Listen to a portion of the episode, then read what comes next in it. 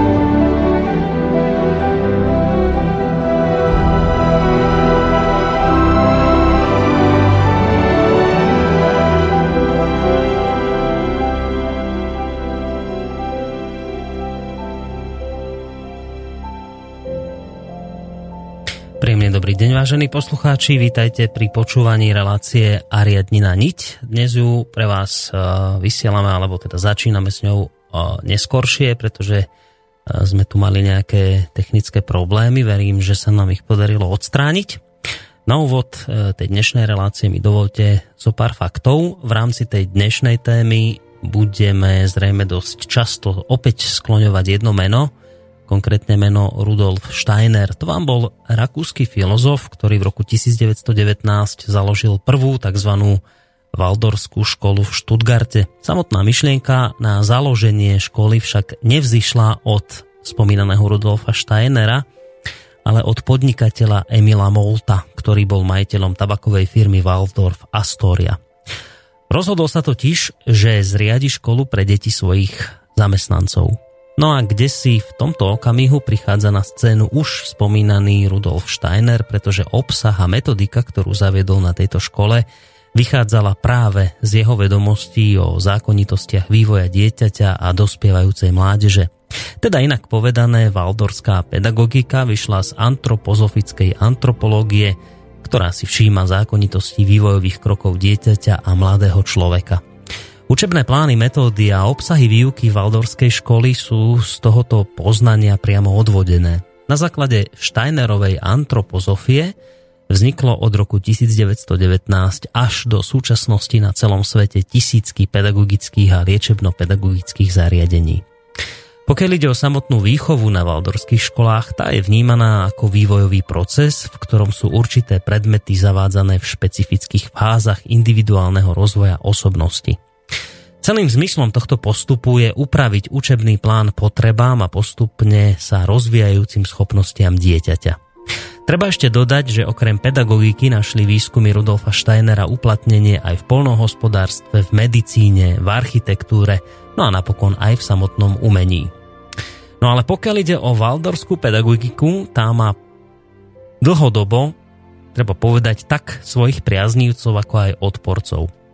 Ako sa napríklad dočítame na portáli Deníka Pravda, na Slovensku pôsobí len jediná valdorská škola, v Českej republike je ich spolu 14. V oboch krajinách sa nájdú rodičia, ktorí sú e, so školou z rôznych dôvodov spokojní, ale takisto aj rodičia, ktorí sú voči škole veľmi kritickí. Napríklad jedna z matiek Michaela, Michaela Vaničková mala vo Valdorskej škole v Semiloch v Českej republike všetky tri svoje deti, dokonca sa kvôli tejto škole do Semil aj presťahovala. Po dvoch rokoch sa však rozhodla svoje deti zo školy vziať preč a Valdorskú školu považuje momentálne za nebezpečnú, lebo podľa jej slov učí deti Steinerovú antropozofiu. Podľa skúseností tejto nespokojnej matky Valdorská škola do osnov preberá iba takú učebnú látku, ktorá neprotirečí svetonázoru zakladateľa antropozofie a Valdorskej školy Rudolfa Steinera. Menuje rôzne problémy, napríklad hovorí o tom, že podľa Steinera svetlo je čistým duchom, preto sa vo fyzike na druhom stupni nevyučujú fyzikálne zákonitosti spektra svetla a jeho zloženie. Na chémii sa zase pre zmenu ignorujú Mendelejevové periodické sústavy alebo jeho sústava prvkov, lebo Steiner má vlastné ponímanie živej a neživej prírody a popiera existenciu atómu. Pre zmenu biológiu človeka deťom zase vysvetľujú tým, že človek je do istej miery syntézou rovnako ako praobrazom celej zvieracej ríše. Každá zviera a každá zvieracia forma sa dá odvodiť z ľudskej postavy cestou extrémneho jednostranného vývoja. Deti v tejto škole majú v rámci telocviku špeciálny predmet zvaný eurytmia, Popísané pohybové cvičenia v špeciálnom uniformnom oblečení oficiálne majú zladiť motoriku a upokojiť mysel, ale keď si človek preštuduje filozofiu zakladateľa školy Steinera, zistí, že eurytmia má byť jazykom anielov. Toto tvrdí Michaela Vaničková, nespokojná matka, rodička, ktorá teda dlhodobo tieto názory vyslovuje a ako tvrdí, rodičovi trvá dlho, kým zistí, čo a ako sa deti vo Valdorskej škole učia, lebo nemajú informácie. Deti nemajú učebnice, nedostávajú domáce úlohy, väčšinu výkladu len počujú a v tzv. epochových zošitoch sa dá dočítať až vo vyšších ročníkoch, čo je vlastne obsahom tejto výučby. Pokiaľ ide o samotných učiteľov, ktorí pôsobia tak na slovenských ako aj v českých valdorských školách, všetci jednoznačne popierajú, že by mali náboženské pozadie a že by antropozofia akokoľvek zasahovala nejakým spôsobom do vyučovania. Aj z tohto mála informácií, vážení poslucháči, ktoré som vám teraz v tomto úvode nejak priblížil, je teda zrejme, že valdorské školstvo je vnímané mnohými ľuďmi kontroverzne, najmä z dôvodu, že mu prisudzujú teda náboženský charakter, ktorý navyše podľa niektorých zaváňa už dokonca sektárstvom. No a aj preto je tu na mieste viacero otázok, nielen tých, či a do akej miery sa tieto tvrdenia zakladajú na pravde, ale sú tu aj iné vážne dilemy alebo iné vážne otázky a síce, či teda má náš štát podporovať valdorské školstvo, no ale vážno je takisto aj otázka, aký je vlastne vzťah medzi náboženstvom, vedou a pedagogikou. Vylúčujú sa navzájom, alebo by naopak mohli splynúť do akejsi syntézy a vzájomne sa doplňať a obohacovať? Tak vyzerá to tak, že aj na túto tému budeme dnes viesť diskusiu e, s človekom, ktorý by už v tejto chvíli mal byť na našej Skyblinke, ak teda e, nám linka funguje, lebo ako som spomínal v úvode boli nejaké problémy, ale v tejto chvíli verím, že už sú odstránené. A ak je to teda tak, tak by sme sa mali počuť s pánom doktorom Emilom Pálešom, sofiologom. Pán Páleš, počujeme sa? Áno, dobrý deň prajem. Príjemný dobrý deň aj vám prajeme v tejto chvíli, aj keď trošku neskôr z relácie Ariadnina Niti. Ja už len dodám, ja. že samozrejme spolu s Emilom Pálešom sa v tejto chvíli bude e, zhovárať počas troch hodín slova hudby Boris Koroni. A takisto vás zdravím aj od techniky. A pokiaľ budete mať nejakú otázku, mail studiozavinač slobodnyvysielac.sk, telefónne číslo 048 381 0101 Takisto môžete reagovať aj na našom Facebooku a na našej novej internetovej stránke. Najskôr taká technická otázka na vás, pán Páleš. Počujete sa dobre, alebo nejak tak zase dvojmo, dvojito? Ja, ja, ja počujem, ale mám aj bzučanie v pozadí stále. Bzučanie? Keď už, už, no je to tak, taký, také pozadie bzučiace. Stále to tak trvá? Ide to, lebo počujem, ale, ale je tam niečo, čo tam nebýva. Aha, dobre, Keď, tak. No, no, je tam také bzukot, no. No, skúsime to možno potom ešte odstrániť. Ako, Ale pokiaľ ho vy nepočujete, nie, nie, nie. u nás, vlastne to nie je až taký problém. Nie, u nás je to úplne v poriadku, takže my vás počujeme dobre, takže ak by to teda bolo nejako problematické, tak potom skúsime tu ešte nejaké technické veci urobiť. Dobre, v každom prípade sa počujeme, spojenie zatiaľ funguje, to je fajn. Tak pán Paleš, vyzerá to teda tak, že budeme, my, sme to vlastne aj slúbili poslucháčom v tej predošlej relácii, že sa dnes budeme opäť venovať téme Valdorské školstvo. V tej predošlej relácii, teda to bola relácia zameraná skôr na to, že vy ste vlastne reagovali na to, čo bolo povedané u kolegu Norberta v relácii, reagovali ste na dve dámy, ktoré tam vystúpili. Dnes by sme už predpokladám k tejto téme sa nejak nemali dostať, ale skôr chceme odpovedať na inú otázku a síce na to, že či sa teda valdorské školstvo má dostať nejakým spôsobom významnejšie do našho štátneho systému, či teda štát má a môže podporovať valdorské školstvo, alebo je, či je tam naozaj nejaká hrozba. A potom možno by sme si mohli dať odpoveď aj na to, či existuje nejaké spojítko, nejaká syntéza medzi náboženstvom, vedou a pedagogikou, alebo či sú to teda témy, ktoré naozaj majú vzájomne od seba veľmi, veľmi ďaleko. A preto sa vás chcem aj na úvod spýtať, že vy chcete v tejto chvíli nejakú možno bilanciu toho predošlého dielu urobiť, alebo hneď môžeme ísť k téme tej našej dnešnej? No, ja, ja len toľko poviem, ideme nadviazať, ale že v tej minulej relácii ja som de facto ani ne, nezhodnotil kvaldorské školstvo, ale ani som nevyriešil teda, ako to má byť. Mm-hmm. Čo si dáme teraz, by takú konštruktívnu víziu, že čo teda ako, akoby málo alebo mohlo vyzerať alternatívne školstvo. Ja som vlastne len reagoval ako kritiky, v podstate som hodnotil ten prístup tých ľudí okolo tej ekumenickej spoločnosti pre štúdium siekta, že takto sa to proste nesmie robiť vôbec ten dialog, že bez znalosti a podsúvať a proste milné veci, alebo že proste má sa kritizovať pravdivo za to, čo tí ľudia naozaj tvrdia a, a proste chcieť sa zaujímať, čo sa tam naozaj deje. A, čiže to bolo vlastne len na adresu tých kritikov. Mm-hmm. A teraz by sme si dali tú lepšiu časť, že a, tu, je, tu je, to je vlastne nejaká komplexná, hlboká otázka, že a, a určite taká skutočná otázka, skutočné problémy, že ako to teda má byť naozaj, že e, sa pýtam, že čo má robiť minister školstva?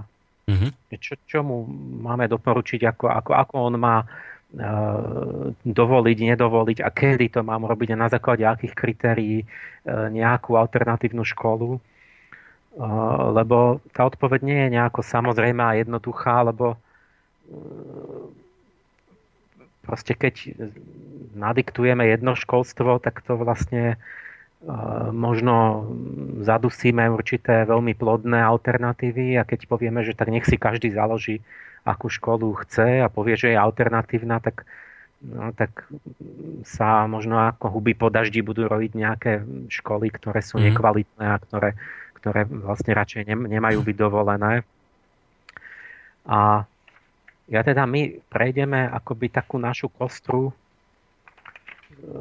môj list ministrovi školstva ešte Čaplovičovi pred takými tromi rokmi sa tak nejak vyvrcholilo to, že už jednak minister už, už, už dávno mal e, sa vyjadriť, už sa čakalo, že, už, že či teda povolí to základné školstvo a zároveň bola na stole otázka, že či Valdorské gymnázium, čiže druhý stupeň. A to bolo v ktorom roku toto, čo hovoríte, že už sa to malo tak rozhodnúť? A Lebo mám taký Halo? pocit, že... No, počujeme sa, dobre, ja vás počujem. Áno, dobre. Ja som sa pýtal, že kedy, kedy to už malo byť tak, že na spadnutie, že sa má rozhodnúť, lebo ja mám takú informáciu, ak sa teda nemýlim, že to celé to posudzovanie trvalo nejakých 13 rokov? Áno, že to už niekedy v 90. rokoch vlastne bola tá iniciatíva, založila sa škola, potom vlastne mal byť experiment, akoby jedna celá tá generácia žiakov mala uh-huh. Vychodiť školu a potom sa malo dať rozhodnúť, že už to nemal byť experiment a to sa naťahovalo, predlžovalo, lebo na jednej strane ako keby tie posudky tých, ako toho napríklad profesora Zelinu, Eh, odborníka povedal, že áno, treba to povoliť, je to proste akoby priateľná alternatíva.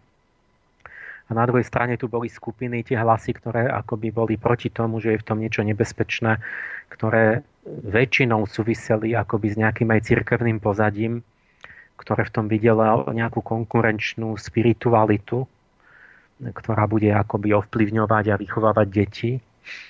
A tak sa to odkladalo Vlastne. Mm-hmm. A, a to už bolo také neúnosné, že vlastne tam uh, ľudia vlastne investovali do toho svoj život a stále boli v takej neistote.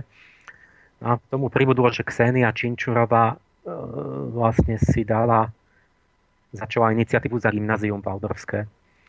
A medzi tým teda sa niečo rozhodlo, že teda povol, nejak povolili túto jednu školu alebo prípadne nejaké, nejaké pobočky ale nie, vš- nie gymnázium ešte nie a nie všeobecne, že môže byť ľubovoľný počet škôl, mm-hmm. ale v nejakom takom duchu, že každú jednu eh, ďalšiu bude treba znovu nejako odsúhlasiť, alebo tak som to pochopil. A preto aj keď v Devinskej Novej Vsi, že má byť nová škola, tak tam proste tie panie hovorili, že to sa robí niečo na čierno. Proste tá iniciatíva, to sa musia to mať najprv rodičia a tak ďalej. Samozrejme, že keď už začne tá trieda, že to bude s povolením ministerstva, čiže nie nejaké akože čierne aktivity, alebo čo proste to. Hm. Čiže ja... Áno, počujeme Halo? sa? Áno, počujeme, počujeme ja, vás. Ja strašne silno, mne, mne to strašne silno ako či toto. To, to bzučanie? Dobre, tak to skúsime odstrániť. Či to pomôže.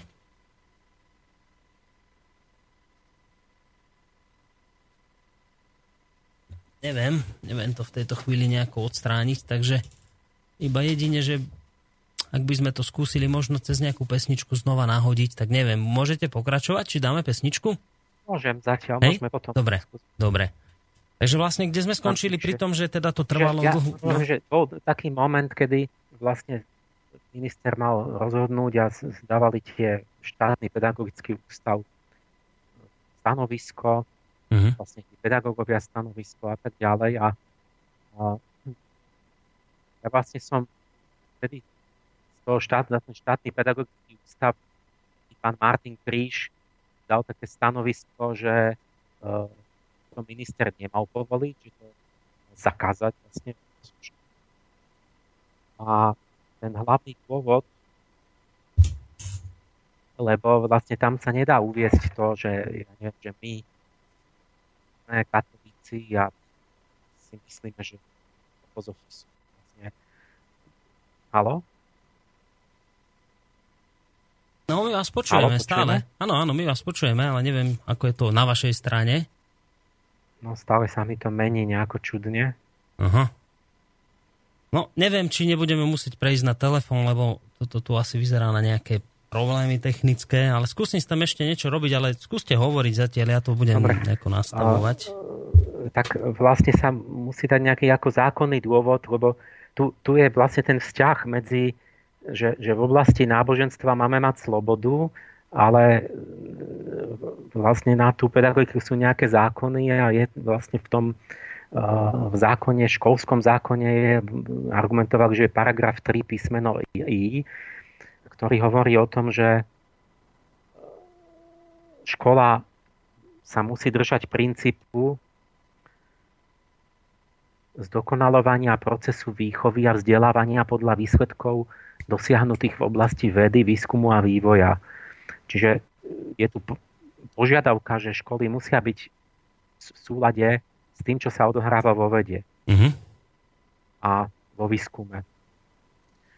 V tom zmysle, že to je niečo objektívne, že to si nemôžu ľudia tam vymýšľať alebo proste nejako to akoby točiť hoci ako. A na, na toto sa odvolali vlastne aj ten krížov posudok a ja de facto uh, keď som e, toto sledoval, ja, ja som, že aká je tam moja pozícia, že ja vlastne nie som ani súčasť Valdorskej školy, ani učiteľ, alebo čo aj to, keby som to mal hodnotiť, by som si dovolil, keby som tam pár rokov učil a videl viac oveľa akože tých škôl a bol súčasťou. Ale ja som sa cítim byť ako expert nezávislý na určitú vec iba mm. a to je vlastne vec tá filozofická, tá vzťah medzi náboženstvom, vedou, štátom, e, epistemológia, dejiny vedy, proste tie, tie, ten, tá, tá, táto medzioblasť medzi náboženstvom, vedou a filozofiou a, a výchovou a proste demokraciou a tý, tý, tým, týmto, tak ja vlastne som videl, že e, tu toto je taký hlboký problém a ten, ten podraz ako keby v, tých, v tom stanovisku krížovom je tak jemný, že vlastne to žiaden like nepochopí, proste nevie to vyargumentovať, proste tí ľudia iba e, cítili aj z tej Valdrovskej školy, že veď ale oni majú nejakým spôsobom pravdu a že hmm. to nejakým spôsobom nie je pravdivé. A to sú veci, ktoré človek, ktorý ne, nezaoberá sa naozaj tými vecami, nevie to filozoficky, akoby vôbec nemá ani na to pojmy, aby vedel vyjadriť, že v čom akoby je chyba. Takže ja, ja som napísal vlastne vtedy pre ministra ako také vyvažujúce, také protistanovisko, taký 5-stranový list k tomu krížovmu stanovisku. Mm-hmm. Ja vysvetľujem, že v čom je chyba, že v čom je akoby ten, to zavádzanie a že akoby, čo je skutočný problém a že ako by sa tomu, k tomu mohlo pristupovať. Môžem sa spýtať, len aby som to teda ešte aj ja pochopil ešte raz, že vlastne ten pán Kríž zo štátneho pedagogického ústavu, on mal teda problém s tým, že, že teda nechcel uznať, že Valdorská škola môže vzdelávať deti, lebo ten základný problém, ktorý teda on mal, alebo teda o ktorom on hovoril, bol ten, že, že pedagogický princíp tej valdorskej pedagogiky môže byť nejakým spôsobom v rozpore s princípmi výchovy a vzdelávania podľa školského zákona? To bol ten jeho základný problém? Áno, že... áno lebo vlastne keď ten minister je predstaviteľ štátu, uh-huh. ktorý je akoby není, není církevný, a čiže tam sa nedá argumentovať tým, že my veríme v niečo, oni veria v niečo iné, ale niečím, čo, je, čo má platiť pre všetkých občanov a to je, to je približne v tých zákonoch alebo v ústave a, a tak, tak vlastne sa odvolali na to, vlastne, že chceli na základe toho zrušiť školu, že nie, nie je, že tá Valdrovská škola sa líši od normálnej tým, že vlastne nie je v súlade s vedou, alebo je v rozpore s vedou, alebo, alebo proste ju nejak ignoruje. Aha. A to by bol dôvod vlastne zákonný, aby minister konal tak, že to vlastne nie je vhodné školstvo, ktoré by sa malo povoliť. Dobre, a to, že tvrdil, že nie je v súlade s vedou, to tvrdil preto, lebo teda sa hovorí o Valdorskej škole, že učí e, podľa teda Rudolfovej Steinerovej antropozofie, že toto bol ten problém, že tá antropozofia nie je v súlade s vedou? Toto, bol, toto bola no, tá súvislosť? No a tá, teraz tam je ten, ten, ten, ten nejaký jemný zdanlivo jemný, ale vlastne fundamentálny problém, že ono to bolo ako keby e, tak podané, že vlastne antropozofia predsa není veda uh-huh. a tým pádom vlastne to školstvo je, že to, a to je ono. A len to, toto v tom je vlastne ten akoby ten, ten falš, že vlastne antropozofia není veda, ani ne, nehovorí, že je veda a nemusí byť vedou, práve tak ako katolictvo nemusí byť vedou. Mm-hmm. Vlastne antropozofia je, je filozofia, vlastne je to naozaj racionálny filozofický systém, čo, ale filozofia robí s určitými, že máte rôzne koncepty, proste filozofické, môžete byť platonik, môžete byť hento, toto, to, to, to nie je e, proste veda, a, a, a antropozofia je aj, môžete povedať, že je to aj náboženstvo v tom zmysle, že vychádza z nejakých duchovných pozorovaní, introspektívnych intuícií, e, ktoré oni naz, nazývajú proste v komprespe tak, že to je akési vnútorné poznanie a, a ktoré v cirkvi by sa povedalo, že to je viera alebo že sú to nejaké mm-hmm. inšpirácie Božie a tak ďalej.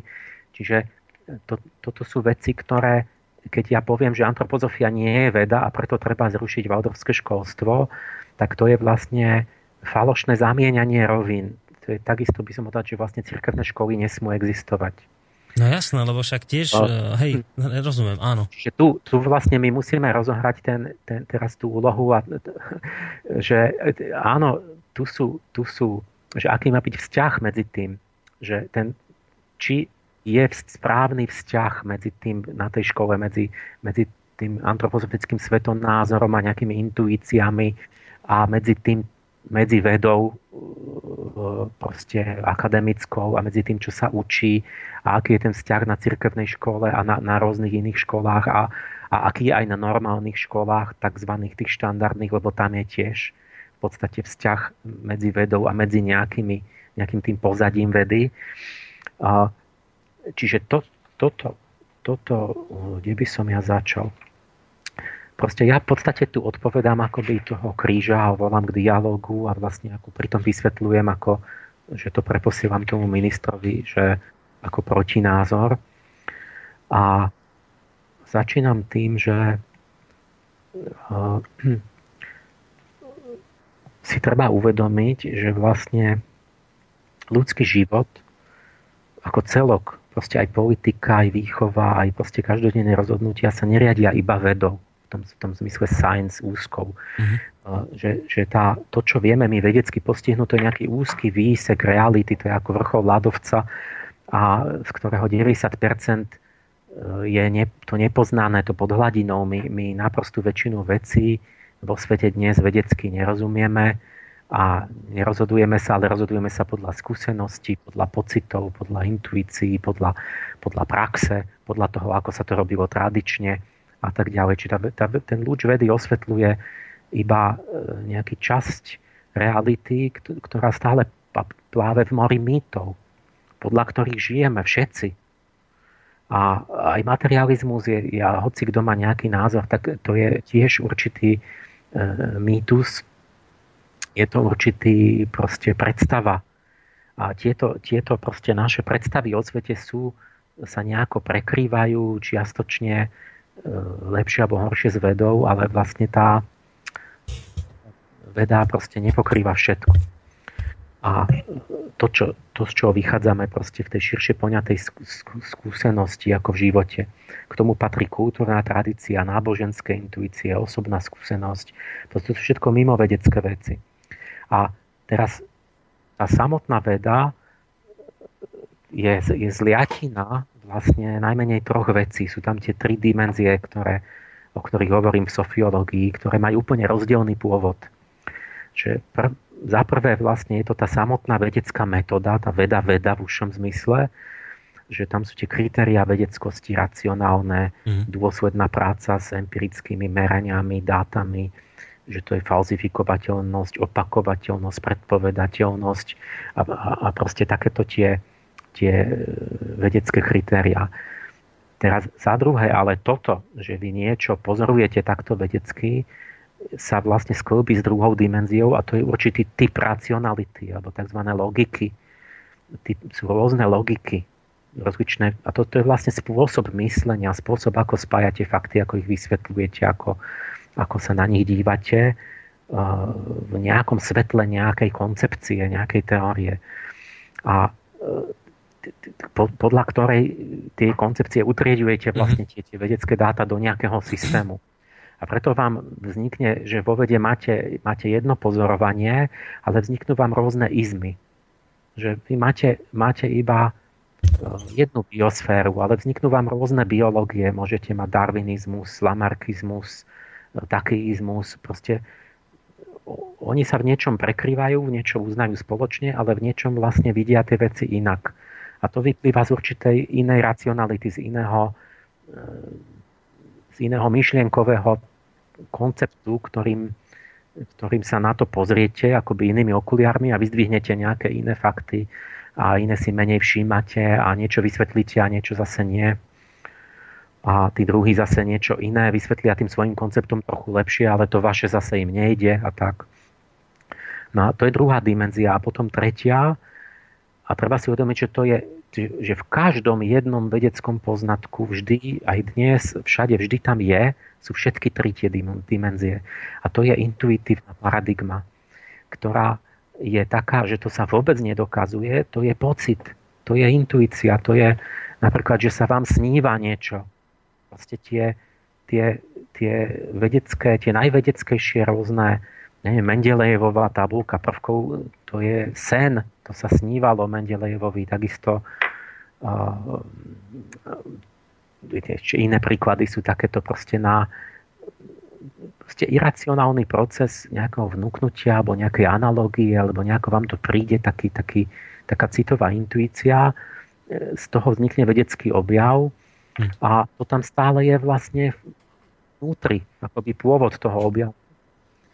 A je, je to súčasťou celej kultúry, že máte proste celú kultúru alebo celé obdobie kultúrne také, že e, majú určitý svetonázor, určité náboženstvo, určitý, určité hodnoty, e, ktorými sa dívajú na svet.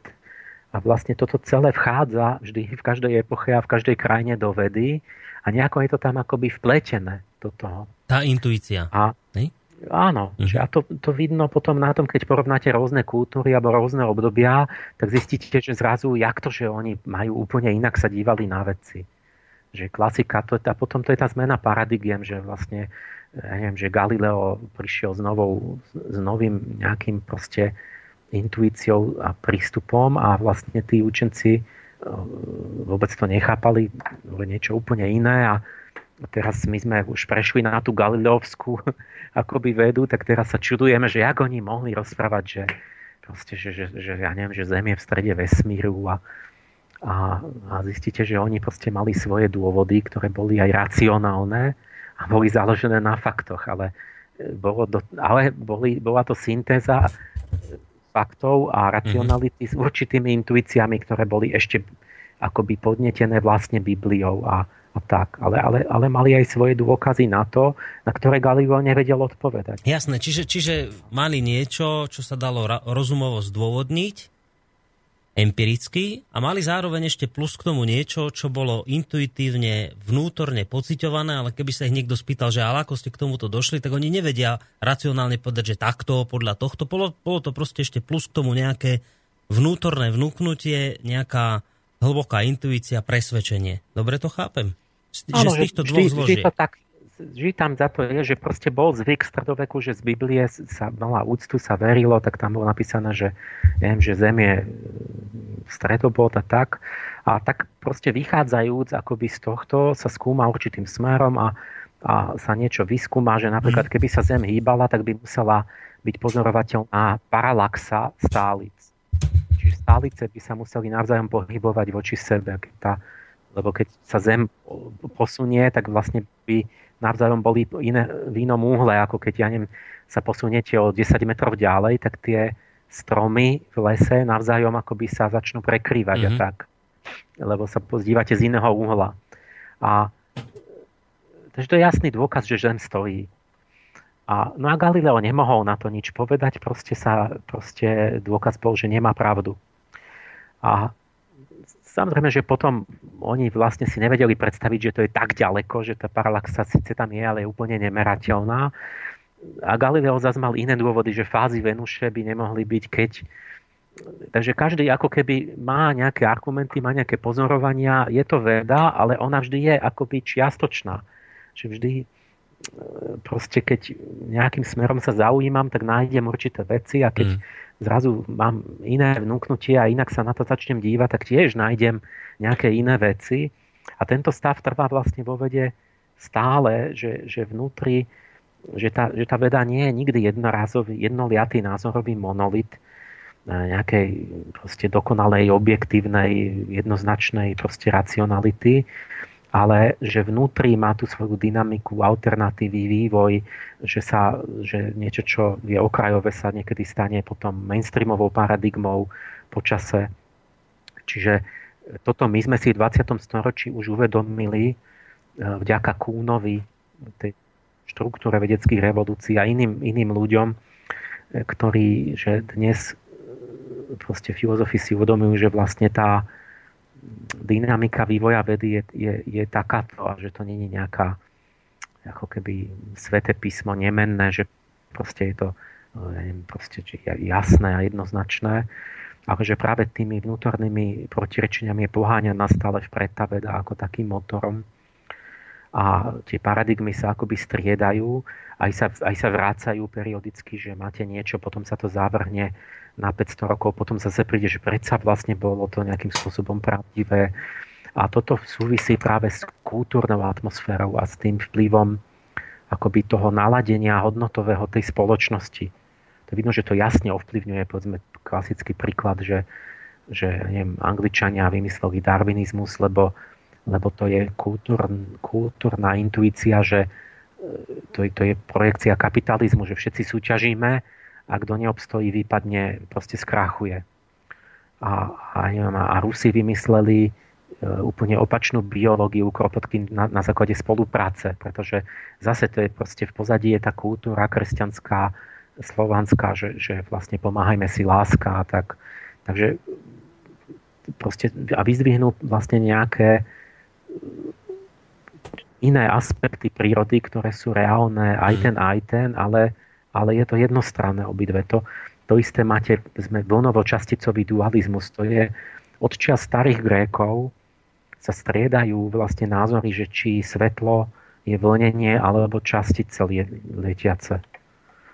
Newton myslel, že to častice, potom Huygens e, Euler ukázali, že nie, musí to byť vlnenie, ale potom zase vysvetlo, že teda to musia byť aj z nejakého dôvodu častice a, a teraz my sme v 21. storočí a nevyriešili sme nič.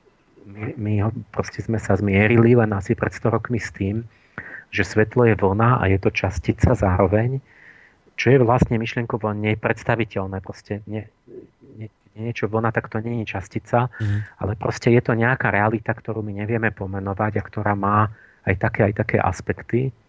Takže najmudrejšie je, je vlastne, že sme si uvedomili, že, že proste sú, sú dva aspekty niečoho pravdivého, čo vlastne nevieme pomenovať a nevieme ani e, ten pojem si predstaviť, že, že, že čo to teda je.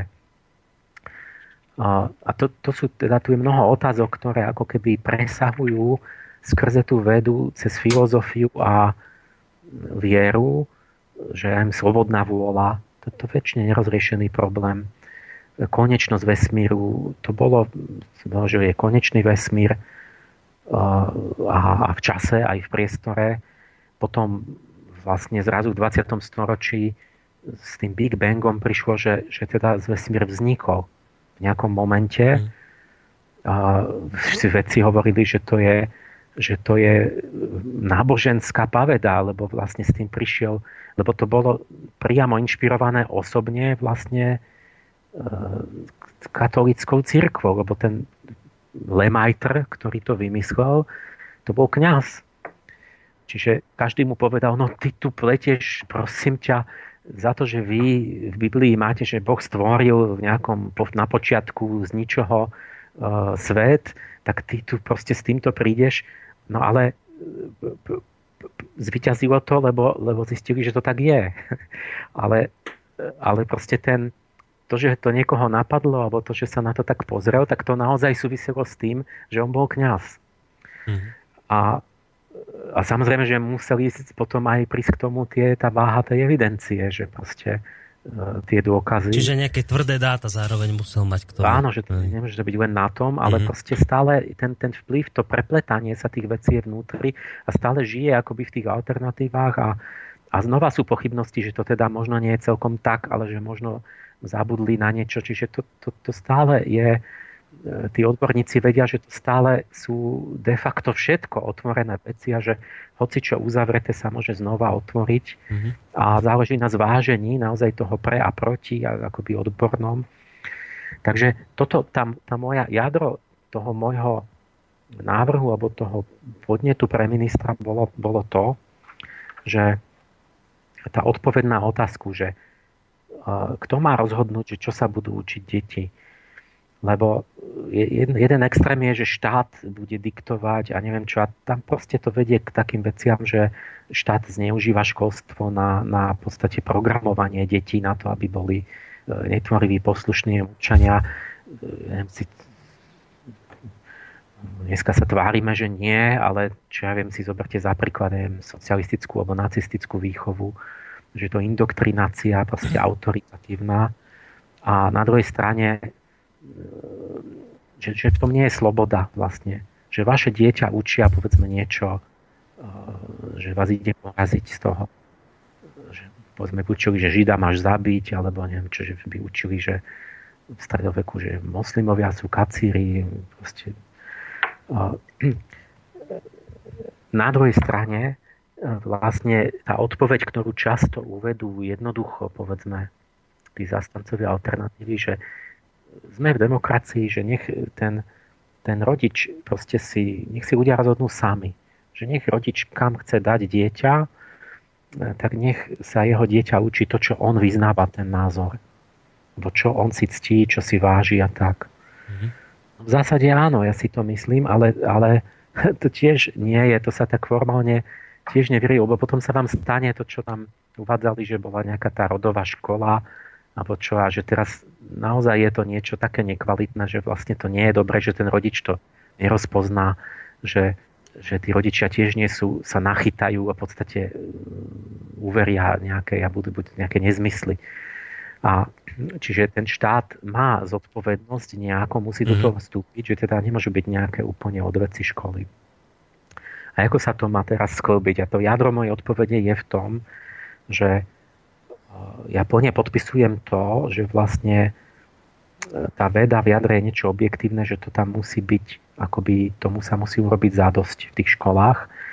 Ale ak si uvedomíme, že tá hranica medzi objektívnym, to čo, to, čo spoločne platí pre všetkých, a medzi subjektívnom, čo je tá, tá intuitívna paradigma, kultúrna, hodnotová, tak táto hranica vedie vnútrom samotnej vedy. Mm-hmm. Tak, tak tým, tým máme dánú exaktnú odpoveď, princíp, tú odpoveď na otázku, že kde končí povinnosť štátu a kde začína sloboda a zodpovednosť občana, toho rodiča. Že áno, dostojme vede, ale v samotnej vede sú alternatívy, ktorým tiež tým pádom urobme zadosť a, a rešpektujme ich a nepredstierajme, že je to nejaký autoritatívny monolit, ktorý je raz vždy daný a jasný a že vlastne nesmieme eh, ako keby uh, ja neviem, že čo, keď niečo je uh, lebo ktorá veda potom? Alebo za to, že niečo je v učebnici proste keď, keď vedú vlastne tak, tak to dajme tak, ako to v živote je, proste musíme rátať akoby v celku s tým, že ona je vo vývoji, že je vnútorne protirečivá, že, že má svoje dejiny. Proste to, to, čo ja, keď niečo rozprávam, či už dospelým alebo deťom, primerane veku, no tak to jednoducho robím tak, že tak, ako to je v živote pravdivé, že vlastne poviem uh, aj to, aj to. A čiže jednoznačne musia vedieť o mainstreamovej vede tie deti. Akože toto, ja, ja ne, tam, jak tá pani Vanička hovorí, že oni nevedia, uh, oni učia nejako inak. Ja, ja to neviem posúdiť. Akože ja, ne, ja netvrdím, keby som ja asi išiel robiť inšpekciu, možno by mi začalo po novici vadiť, že, by, že mm. tam niečo chýba. Ale ja, ja neviem. Ja viem, že trochu inak, oni učia trochu inak chémiu, ale to keby akože nevedeli o Mendelevej tabulke, tak to by bolo veľmi zlé. to, to nemôže tak byť.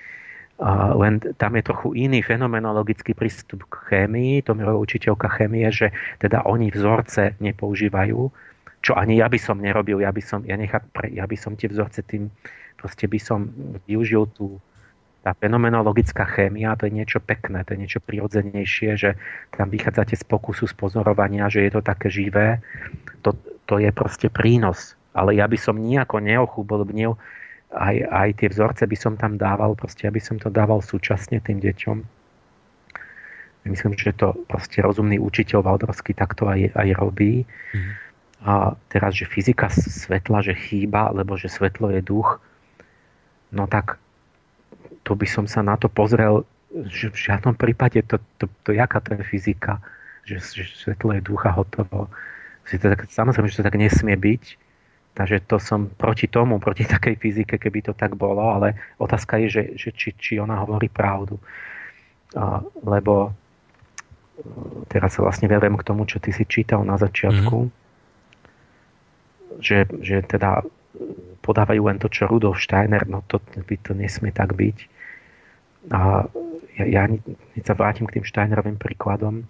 To, že každé zviera sa dá pochopiť akoby z, z človeka ako z praobrazu jednostranným vývojom, a, tak to, to je napríklad myšlienka, ktorú ona tam kritizuje, lebo, lebo to, je, to je tá myšlienka mikrokozmu a akoby v podstate analogická tej renesancii, ale tá myšlienka je, je vynikajúca. Proste je to, je to iný, ako keby iný uhol pohľadu, než ten darwinistický, ale to neznamená, že nie, nie tiež proste ničím cenný a pravdivý. Mm-hmm.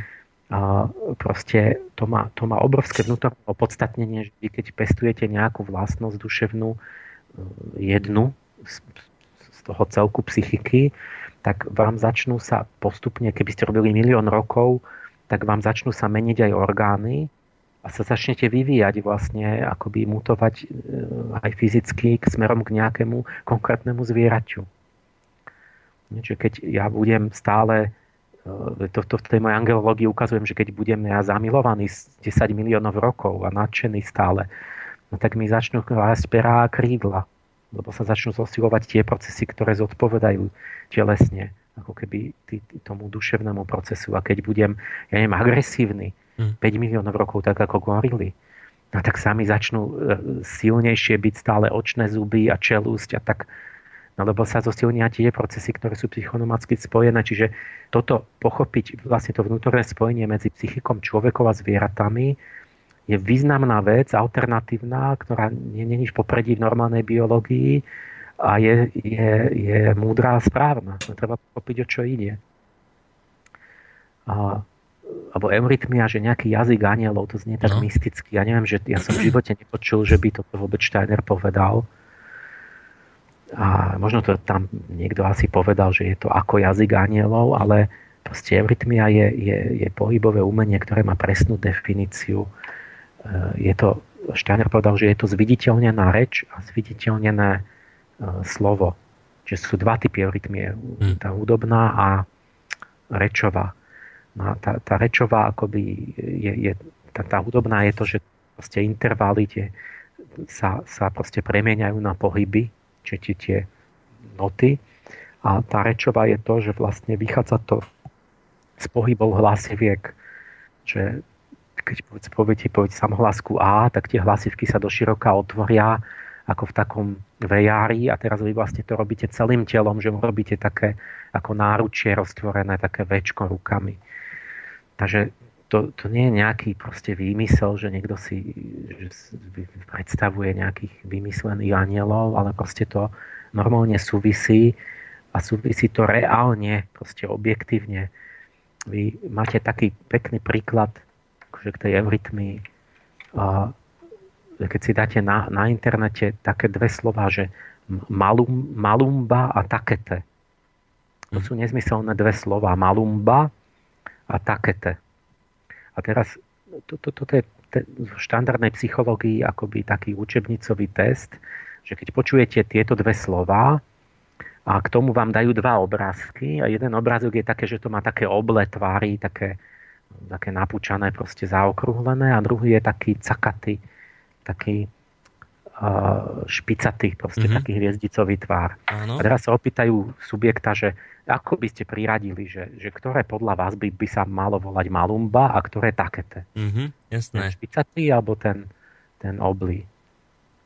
No tak asi tak, by bola malumba oblí a také tie špeci, no, no, a teda každý, každému je to jasné, mm-hmm. že povie, že ten, ten taký objímajúco oblí, že to je ten malumba a to také je to, to, to, to špicaté. A, a, no a teraz jak to? Jak to, že to každý vie? No, no preto, lebo, lebo a to je podstata eurytmie. Akoby, tak povediac, vedecko-objektívna, že, že ani ten človek ani nevie, prečo to povie, ale, ale každý to vie intuitívne, lebo vlastne tie, tie hlásky, keď poviete určité hlásky, ako to t, tak vlastne oni e, pritom robia určité pohyby, ktoré sú e, ktoré sa podobajú tvárovo na, na, na tie špicaté lomené uhly.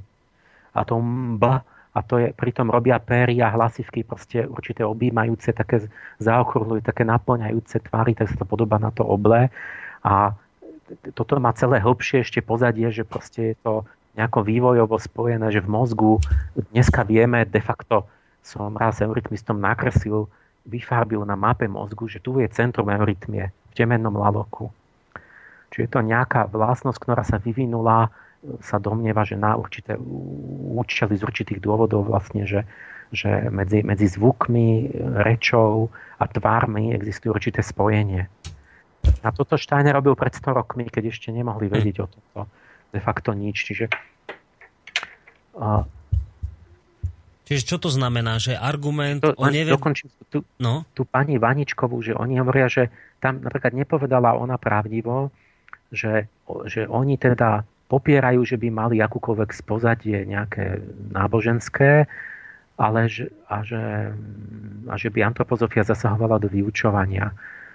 A to, to, to není pravda. Oni nikdy netajili, že antropozofia je vlastne nejaké duchovné učenie, ktoré má jasnovidné prámene. Proste Steiner hovoril e, polovicu veci proste z jasnovidného akoby jeho bádania alebo videnia. Čo to, mysl, čo to znamená z jasnovidného bádania? Toto nebudem odpovedať. Proste je to, je to um, aj sa k tomu možno vrátime, mm. že Dobre. Proste to, sa, to, to je samostatná relácia, že čo mm. to je. Mm-hmm. Proste ten, ten like nevie, čo to je, nerozumie tomu. Je to proste ako keď prorok povie, že, že ja to vidím. No a, a samozrejme Steiner mal k tomu, že cvičenia, že ako vývoj určitý duševný, že keď pracujete na sebe, vyvíjate určité vnútorné schopnosti, tak tieto vnútorné intuície by sa mali vyčíriť do, do akejsi pr- pravdivej schopnosti poznávať ten neviditeľný svet. Mm-hmm. A, a na toto sa on odvolával. A, ale to je očividne také ťažké, že, že keď sa pýtate, že kde sú tí antropozofi, ktorí podľa Steinerovho návodu získali tú jasnovidnosť objektívnu, tak jak si akože neviete nájsť jedna, mm. žiadneho.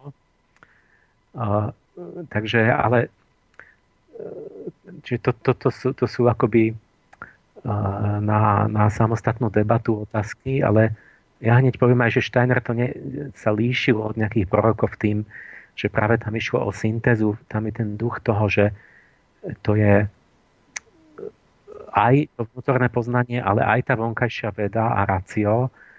Takže mnohé veci sú tak, že Steiner síce povedal, že to je z nejakého, povedzme, tajnej tradície, mm. alebo že on to vníma vnútorne tak, z nejakého ale sa to potom, povedzme, zapadalo to, alebo sa e, to testovalo na, mhm. na normálnej vede. Aha, čiže, čiže on nevychádza len z toho, že ja mám takéto vnútorné vnúknutie a to musíte prijať. Áno, že nie je to len to, že niekto je proste čisto vizionár, že on proste mm-hmm. vám rozpráva o živote na plejádach a teraz vy nemáte najmenšiu možnosť ani slamku, ako sa chytiť, či, to je celé vymyslené alebo nie. A tak v tej antropozofii ide o to, že proste keď sa predpokladá, že je tu niečo, sú tu neviditeľné nejaké svety, ten materializmus uznáva, že väčšinu vecí nevidíme a išlo o to, že či teda vieme poznávať v tom neviditeľnom svete, ale tak, aby to bolo integrálne, že, že, že mnohé veci Steiner vlastne ukazuje tak, že je to nejaké vnútorné pozorovanie, ktoré de facto vysvetľuje nejaké vonkajšie pozorovanie, Mm-hmm, no tak, však, kde, kde je... si aj ten, ten nejaký človek, ktorý nemá to duchovné školenie, ako keby na základe rozumu vlastne vidí, že je to čosi, čo, um, čo akoby zapadá do, do skutočnosti. Áno, to, však to je presne ako keby som v tejto chvíli, ja neviem, že hovorili by sme o vašej angelológii, o tom, že sa tu skrátka, sú tu nejaké bytosti, anieli, ktorí vplývajú na, na to, čo tu my žijeme a teraz, že ale to, vy to nepoviete len ako, že a ja si to myslím, je to moje vnútorné vnúknutie, ale že sa to snažíte akoby vedecky dokázať na striedanie tých periód a cyklov z dejín. Hej, že to je niečo podobné, že vy vlastne akoby niečo vnútorné chcete návonok dokázať vedecky. A toto isté robil aj Steiner? Áno, mne, to nejak... mne to bol jeden aspekt, ktorý ja mám spoločný, že preto mi to aj konvenovalo vlastne u mm-hmm. že že tam bolo to duchovno nie také, že stojí oboma nohami vo vzduchu, uh-huh. ale také, že stojí jednou nohou v tej v hmotnej realite. A to mi bolo sympatické, že vlastne keď teda si myslím, že vidím nejakého aniela, tak potom uh, to otestujme urob nejaké predpovedi alebo vysvetli tým, neurob to užitočným, že, že toto oni mali ako súčasť svojej metodiky. Mm-hmm, že, ne, nebolo proste fantazírovanie neomedzené nejaké bez nejakých kritérií, ale, ale že Steiner mal odvahu ísť do tých neviditeľných svetov, ale nie, proste drzosť tvrdiť veci, ktoré sú v nesúlade s realitou. No a bol v tomto smere úspešný? Darilo sa mu to teda aj vedecky dokázať? No, poviem príklady, som taký exkurs. Ja k tomu ešte k tej definícii, že teda Valdorfská pedagogika, čo viem, že majú presne definovaný vzťah antropozofie k tej pedagogike tak, že, že nič netaja, že všade máte školy Rudolfa Steinera, že sa taký volá niekde v Austrálii alebo v Amerike, že Rudolf Steiner School, zakladateľ antropozofie a, a že tá antropozofia sa neučí, tie deti sa nemajú učiť antropozofiu, lebo vôbec ich nechcú učiť nejaké teoretické systémy v tom veku, ale že tá antropozofia vchádza do pedagogickej metódy toho mhm. učiteľa. Mm-hmm.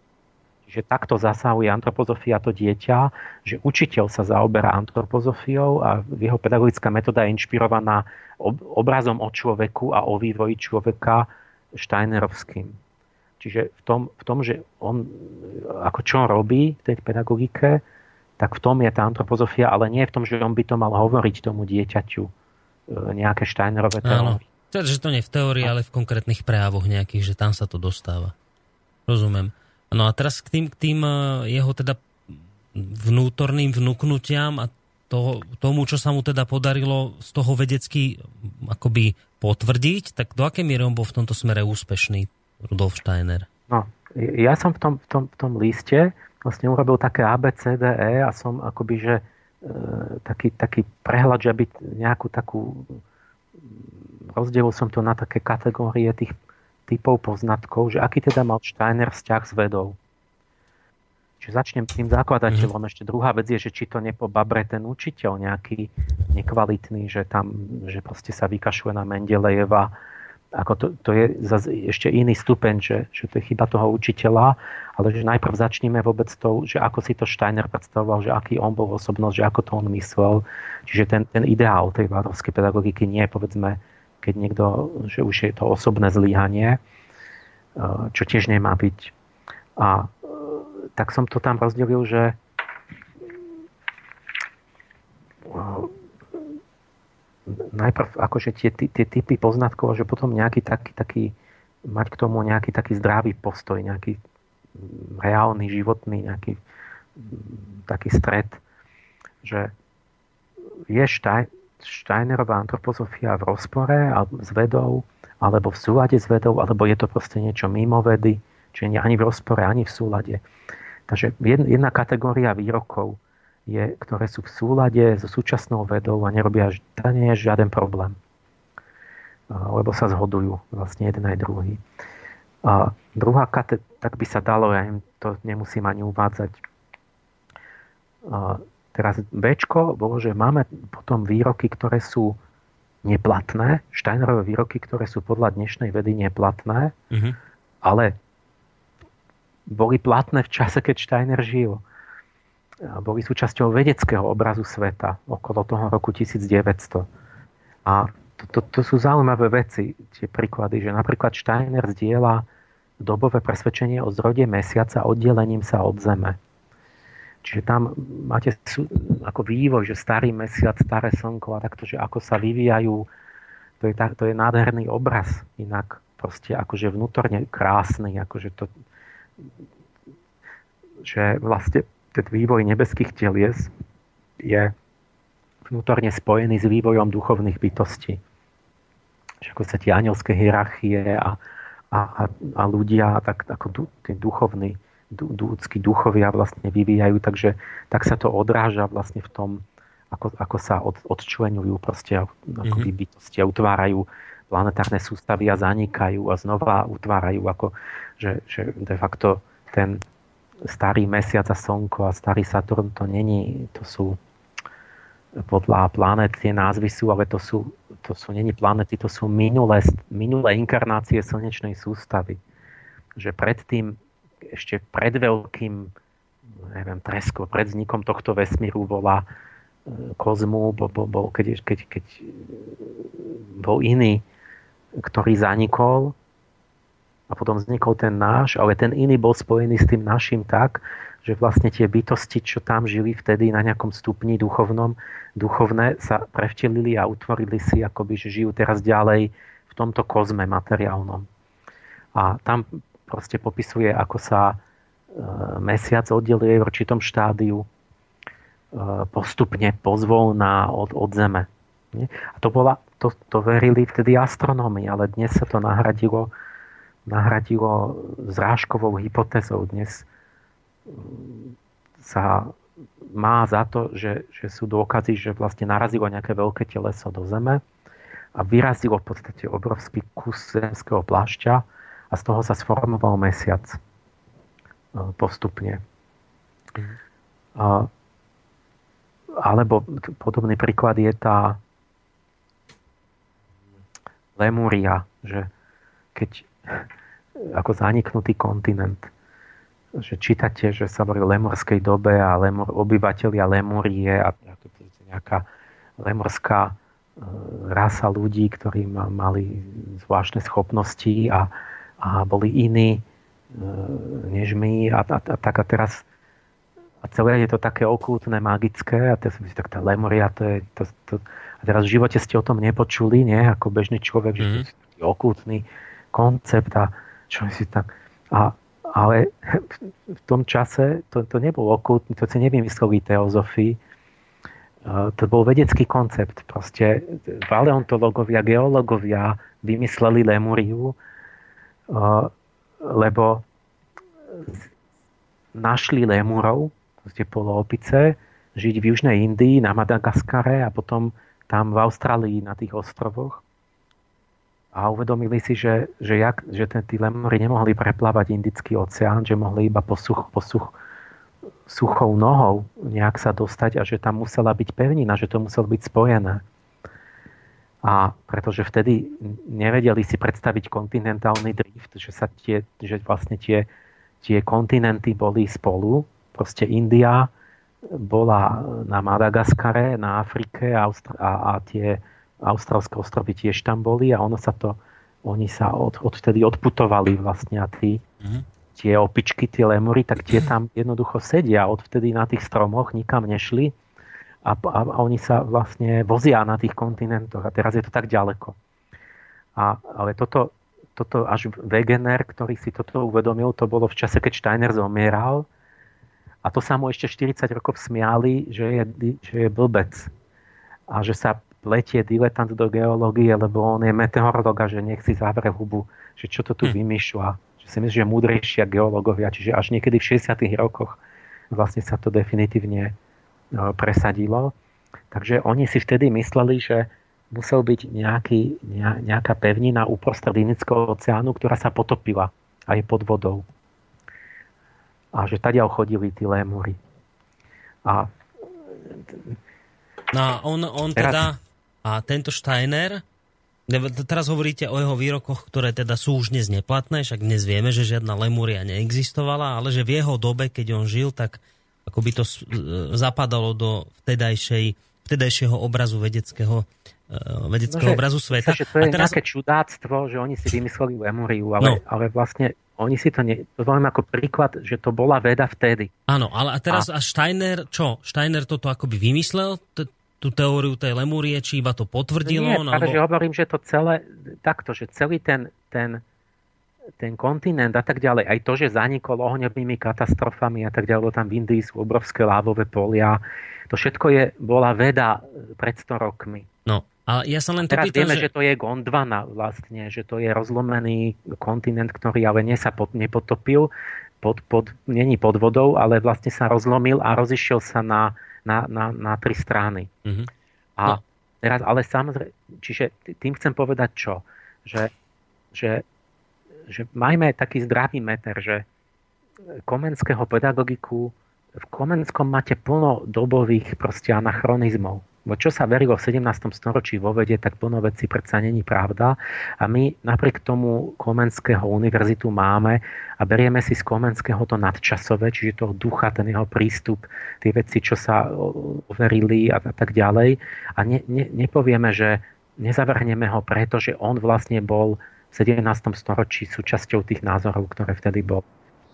A takisto sa pýtam, že ten Steiner bol osobnosť, ktorá, ktorý zvedavo vždy sledoval najnovšie vedecké trendy vo filozofii, vo vede, porovnával si to, opravoval si, že on nebol typ človeka, ktorému to je jedno, ktorý to ignoruje, ale ktorý to veľmi vždy chcel vedieť a sa vždy korigoval a, a preto, by, preto buďme k nemu tak spravodliví k tomu Komenskému, že on uh, proste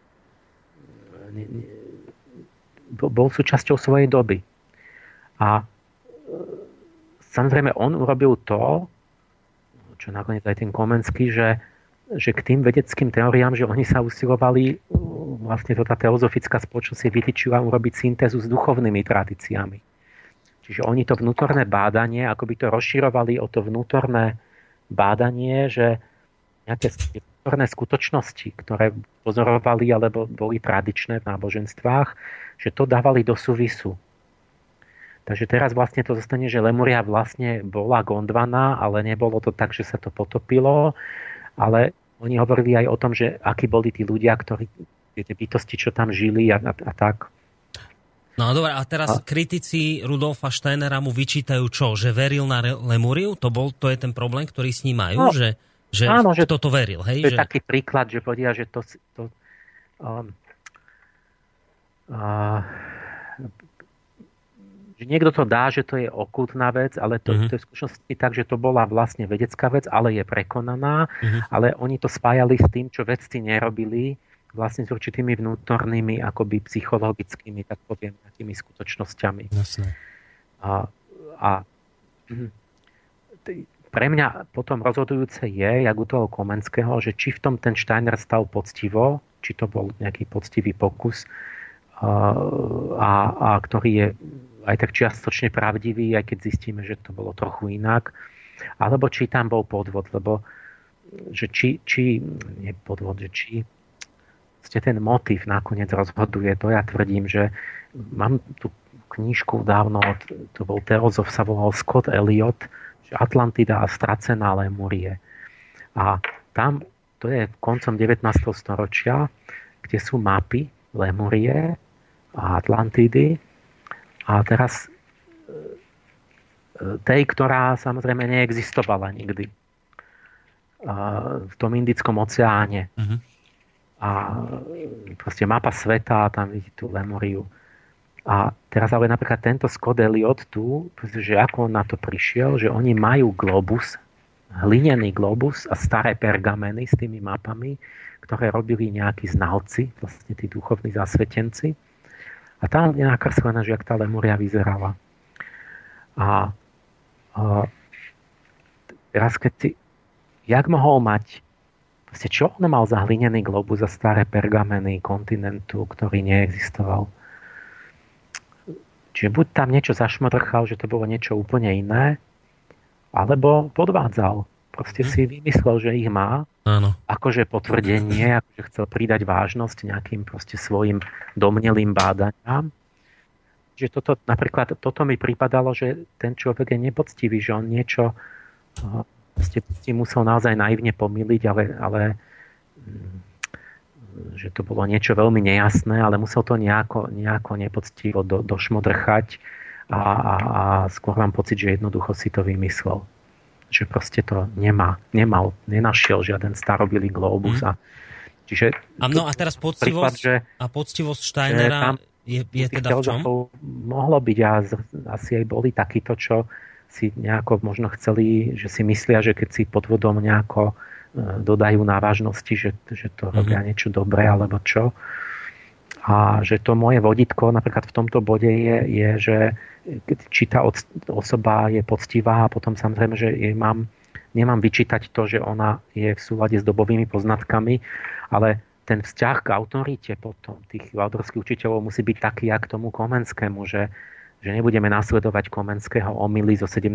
storočia alebo Steinerové omily z pred 100 rokov, ktoré boli proste prirodzenou súčasťou tej doby, ale že je prirodzené si brať príklad z toho mravného postoja toho Steinera, že nie, neberiem tu jeho informáciu, že on si myslel, že mesiac sa oddelil od Zeme spolu s vedcami vtedy, ale to, že on toho ducha vedy si vážil a že ako náhle by videl e, dnes ten vývoj tej vedy, tak samozrejme, že Steiner by povedal, aha, jasné, je to takto. Mhm, že by si uznal, že sa mýlil. To je ten rozdiel medzi, že, že duch tej osobnosti, že ideme za tým, alebo nejako, že nasledujeme nejakú mŕtvú literu, proste nejaké prekonané poznatky. Uh-huh.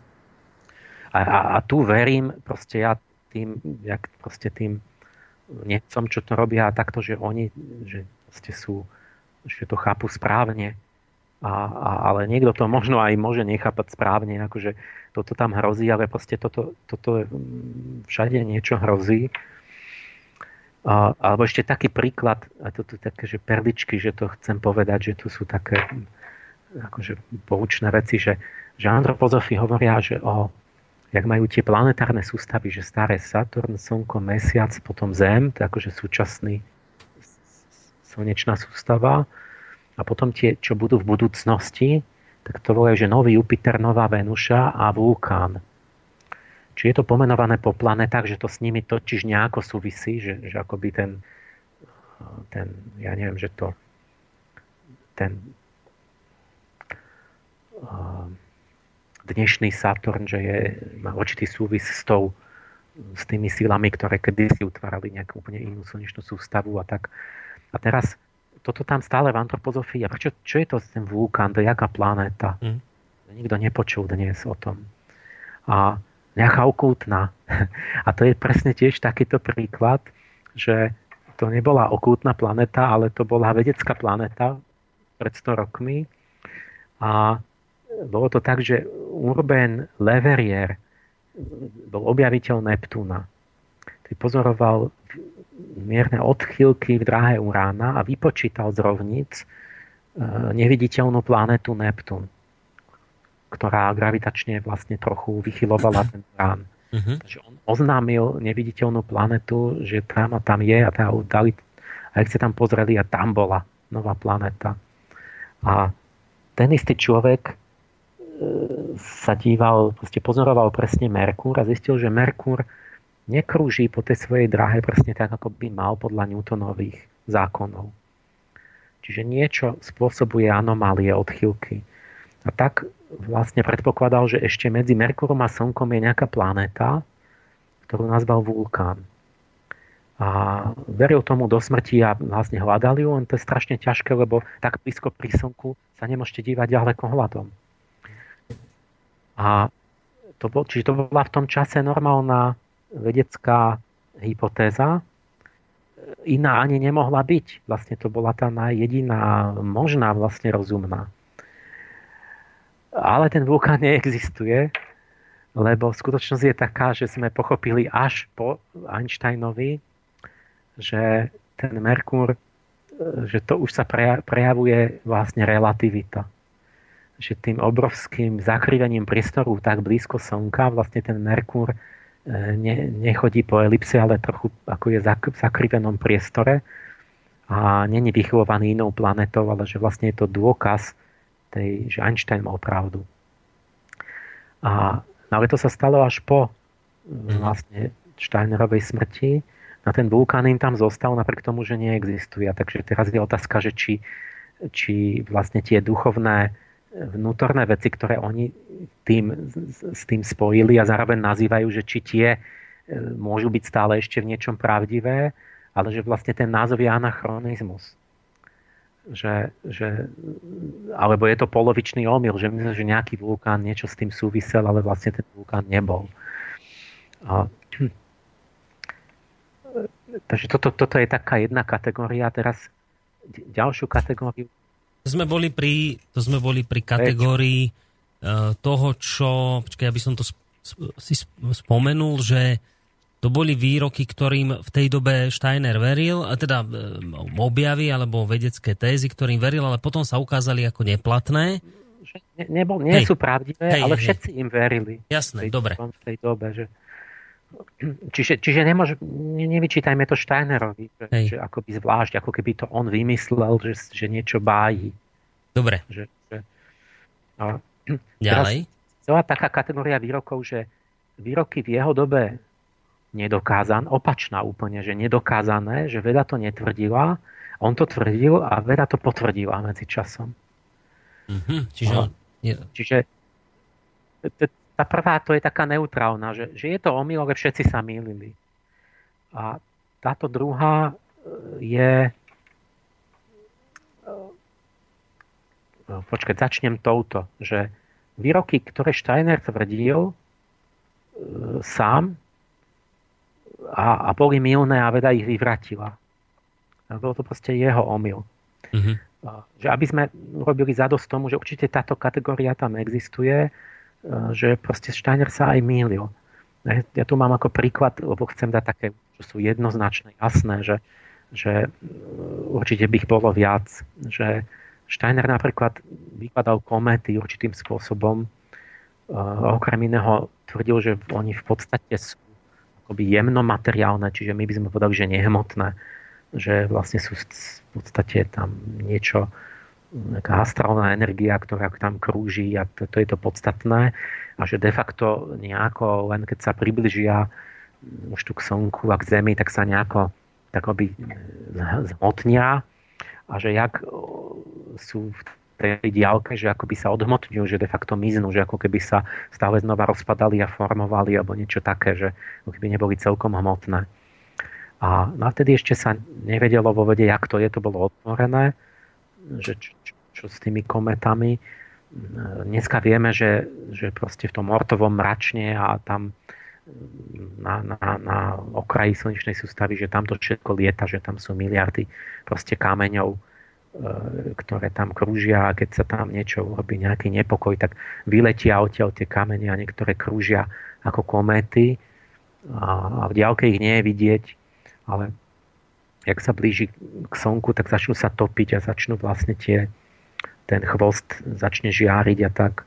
Čiže proste nebolo pravda, že tá kometa je nejak sa odhmotňuje, alebo že tam... Mm-hmm.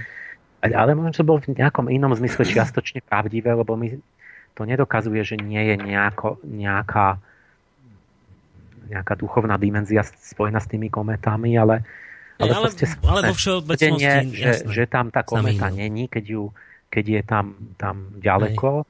tak proste je fakticky nepravdivé. Takže proste by sme našli kategóriu výroku, kde proste sa Steiner mýlil. A čo s nimi? Že ako mať postoj? Čo má? No, môj postoj bol vždy taký, že, že teraz to je na dve strany, že uh, na, na jednej strane predsa veď nečakajme, aby bol niekto neomilný, veď po, väčšina Einsteinových teórií bola milná. A, čiže by sme řekli, Einstein to je ten, čo stále mal blúdy.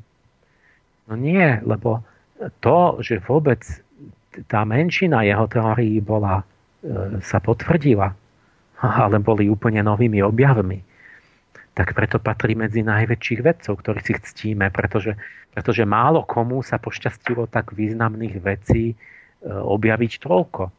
A on nemal len teóriu relativity, on ani Nobelovku nedostal vôbec za to, ale za fotoelektrický jav, čiže on mal viacero vlastne fundamentálnych objavov a to, že sa mýlil, e, že z troch vecí dve boli zlé, alebo mm-hmm. tak to je prirodzené, veď, veď vy vo vede máte veľa hypotéz a, a, a pracujete a zistíte, že, že väčšina sa nepotvrdí a, a fantastické je, keď sa niektorá potvrdí.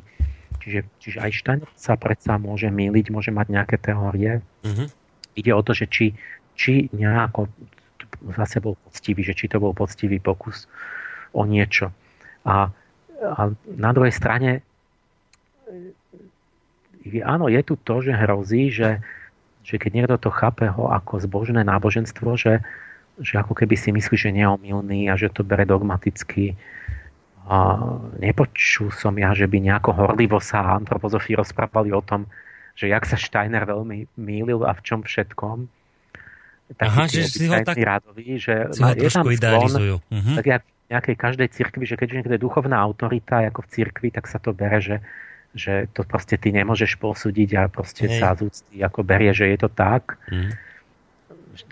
A táto tendencia môže viesť k tomu, že, že niekto by mohol aj akože tam učiť a že ako keby ne, že nedostatočne použije ten svoj vlastný rozum.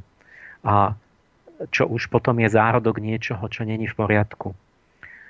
Ale stále, akože to jadro, alebo ten Steiner sám, alebo tí ľudia, ktorí ste, to, čo, to, čo mňa ako keby pritiahlo, že som videl nejakých kolegov, boli ľudia takí ako ja, že tam boli ľudia, ktorí boli zároveň odborníci vo svojej odbore a zároveň sa zaujímali o, tú, o tie Steinerové prednášky. Nie preto, že boli diletanti, že by boli naivní, ale práve preto, že boli odborníci. Povedzme, tu bol ten e, pán Zdenek Váňa a, a Jan Bouzek. Bouzek bol riaditeľ archeologického ústavu Českej akadémie vied. Váňa bol, bol vynikajúci archeológ, ktorý písal proste archeologickú literatúru. To boli ľudia, ktorí práve preto, že im to dávalo nejaký zmysel, že to niečo objasne, nejaké medzery to objasňovalo, ktoré práve tá normálna veda ako keby mala, že nedávalo to zmysel, tak preto ich to zaujímalo. Proste nejaké Steinerové podnety. No a títo ľudia sú si prirodzene vedomí toho, že, že ja nečakám od Steinera, že bol neomilný, ale, ale eh, si vážim za to, že mal odvahu proste akoby myšlienkovú uh, urobiť také, nejak, sa pokúsiť o nejakú uh, proste za, za hranice nejakého toho mm-hmm. obmedzeného myslenia proste ísť ďalej a, a pokúšať sa o niečo o, o, nejakú, o nejaké premostenie proste toho medzi, medzi Áno, čiže to máme ďalšiu... Hej, to máme ďalšiu skupinu, kde teda sa evidentne Steiner mýlil, aj keď tvrdíte, že, že toto tie niektorí antropozofi ťažko berú, ťažko priznajú, ale že jednoducho je to tak, že boli aj veci, kde sa naozaj jednoznačne Steiner mýlil. Ako priznajú, že tí, tí, čo sú takí odborníci, tí to normálne vedia, že proste tak že to proste nie je neomilný a ten bežný radovič len ten skôr akože nerozmýšľa o tom, alebo mm. si myslí, že to... No ešte, čo tam máme? Ale teraz na, druhej strane máme opačný prípad, čo by, to, to, to, to je prirodzené, že niekto nevie všetko, ale čo je akože prekvapujúce pre nejakých proste skeptikov je, že sú výroky, ktoré, kde veda tvrdila, kde Steiner niečo tvrdil, veda tvrdila, že to tak nie je, alebo teda, že nevieme, ako to je. A teraz vysvetlo, že Steiner mal pravdu. A, že keď sa z tých astronomii sú také príklady jednoznačné, že, že Steiner 1912 v tom cykle o duchovné bytosti v nebeských telesách rozpráva o tom, že Saturn vlastne klasickú starú teóriu ktorá platila proste Ptolemajovskú a tuto, že, že Saturn tvorí hranicu slnečnej sústavy. Teda tvoril kozmogonicky, že vlastne keď vznikala slnečná sústava, tak ten Saturn ju ohraničil. Že, že tvoril tú... Toto bolo proste hlavná myšlienka v astrologii, proste celý stredovek, že Saturn tvorí hranicu, že on uzatvára tú, tú slnečnú mhm. sústavu, celý kozmos. A, a teraz až ten hovoril to isté a čiže e, jednoznačne napadnutelné, e, úplná paveda, e, stredovek, proste prekonané názory, ktoré už sú, boli dávno prekonané, lebo sme objavili predsa Urán a Neptún. A vieme, že Saturn není, proste nie je posledná planéta, že to sa mýlili proste tí starí chaudejci, nemali ďalekohľad a, a oni, oni videli iba tých sedem planet viditeľných voľným okom a preto nevideli Urán a Neptún a preto vlastne žili na tom svojom zaostalom stupni, že mysleli, že vlastne neexistuje viac planét, ale my sme vlastne už s ďalekohľadom objavili mm. a hlúpy Steiner to nevie. Ale to nebol dôvod, on to nehovoril preto, že by nevedel, že tam obieha Urán a Neptún lebo však to tam hovorí, on tam vysvetľuje, prečo, že tam hneď hovorí na tom mieste, že tam je Urán a Neptún, ale samozrejme, že tam teraz obiehajú, ale hovorí, tam prileteli neskôr.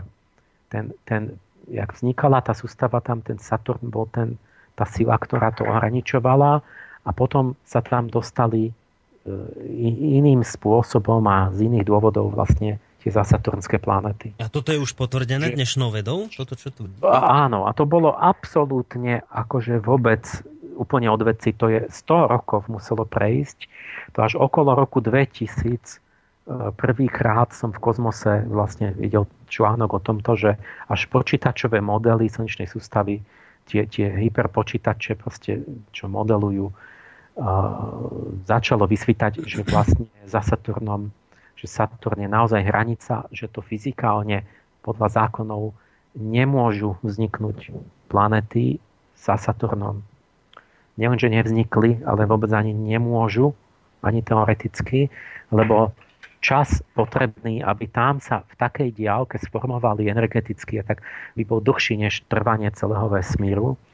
Čiže Saturn bol posledný, čo, čo mohol tam vzniknúť.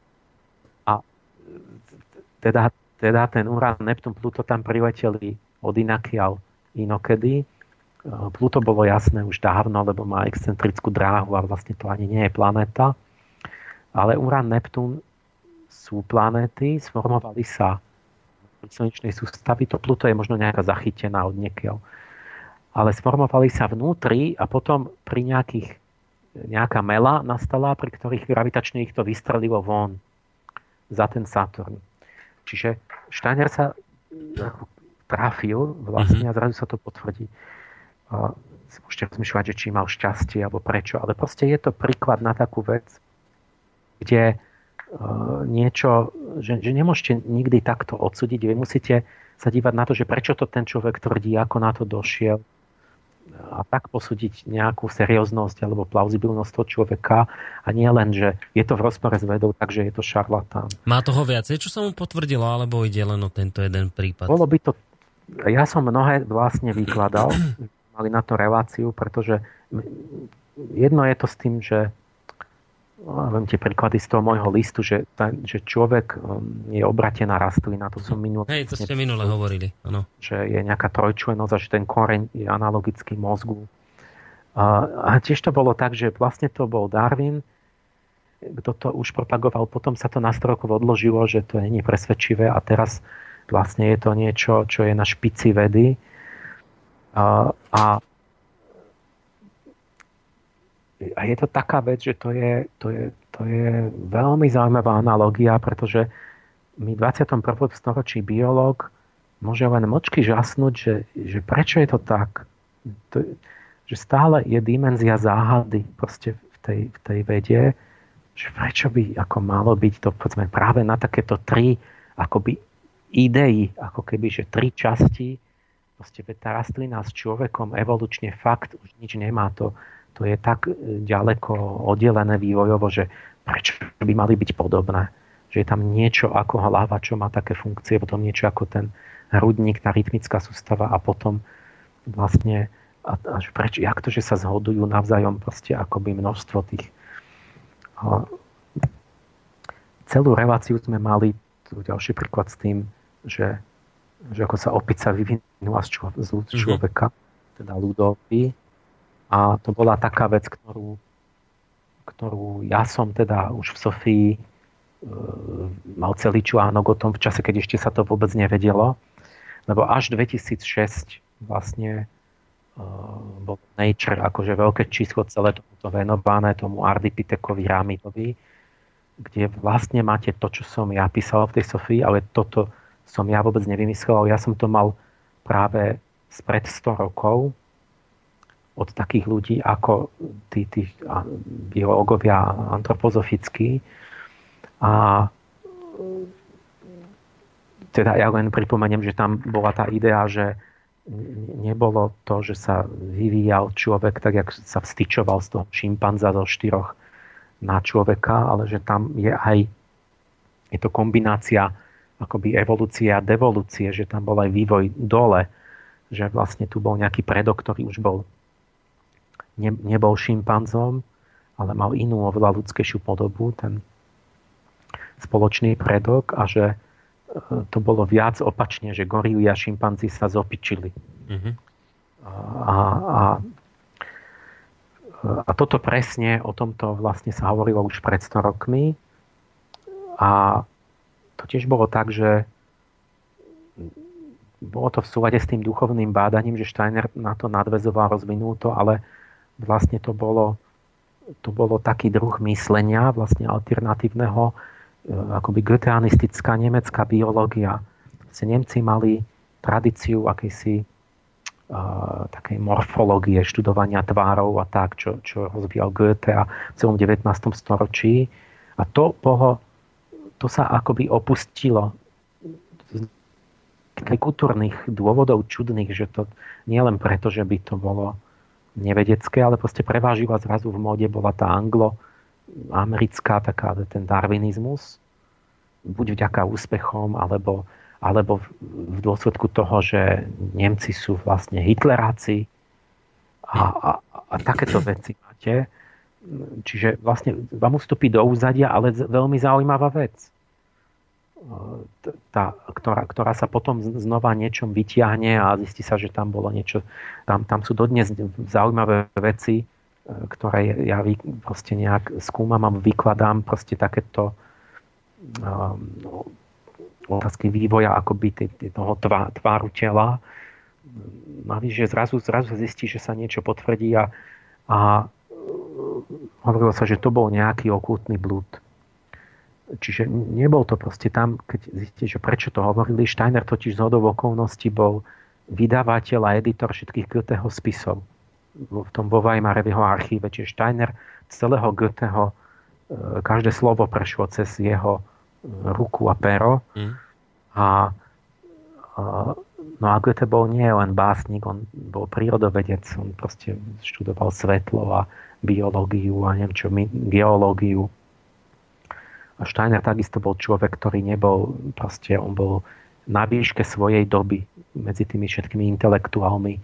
Najprv vo Viedni, tam bol úžasný kvas na tom okolo 1900, tam úžasne veľa postav intelektuálnych sa tam, e, keď, keď sa pozriete spätne, že čo sa vo Viedni dialo vtedy, v tých kaviárniach sa tam stretávali, tam proste, či to bol Freud v psychológii a v rôznych oboroch, ale aj aj ten Hitler sa tam motal vtedy, proste rôzne postavy, ktoré potom ovplyvnili.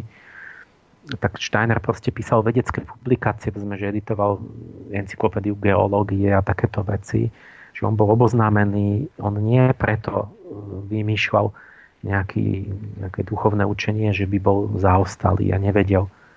Ale, ale opačne, a toto to, to proste musíme rozlíšiť, že či niekto zvládol tú svoju dobu intelektuálne a práve, že ešte sa zaoberá nejakými ďalšími otázkami ako vyššími, hlbšími, uh, alebo je to preto, že je proste nedouka, že nepochopil hmm. ani niečo, Dobre, čo, čo čiže... ľudia vedia. Hmm. Že to máme vlastne skupinu vecí, ktoré, zase to musím zopakovať, že ktoré on predpovedal a veda to v tej dobe netvrdila tiež, ale zistila to až teraz, odstupom času, že sa nemýlil.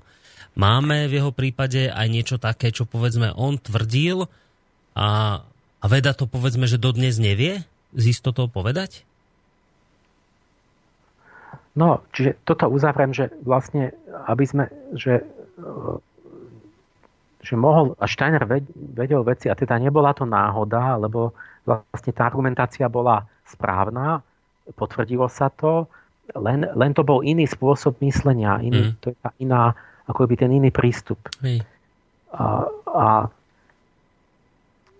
teraz celá veľká kategória, tá, tá, je, tá je obrovská, že výroky, ktoré Steiner toho narozprával, veď on má, jeho stenograficky zaznamenávali nejakých 350 zväzkov prednášok. A e, teraz tam je veľké množstvo vecí, ktoré veda nedokázala ani nevyvratila, ktoré on proste povedal z toho svojho jasnovidného bádania a proste nejak to vysvetloval a ostalo to otvorené, že my, možno to môže byť aj niečo aj pravdivé, možno to je milné a nevieme to zatiaľ jednoznačne proste rozhodnúť. Mm-hmm. Že povedzme taký príklad si tu dal, že taká táto je zase taká otázka vitalizmus, že či existuje nejaké, nejaké životné síly, že či teda ľudské telo iba mechanicky súbor atomov ako nejaký hodinový strojček, alebo že či teda tá hmota je oživovaná nejakou, nejakou životnou silou. Nejakým samostatným princípom, tak jak si to Aristoteles predstavoval, že bol vitalista, ale Demokritos bol atomista. Myslím, že to nie je nič, to je proste iba kombinácia hmotných čiastočiek. A ten spor sa ťahá cez proste Descartes bol zase mechanista. V 18. storočí zase boli vitalisti biológovia a potom zase nie v 19. ale začiatkom 20. storočia, keď Steiner žil, bola, bola renesancia vitalizmu.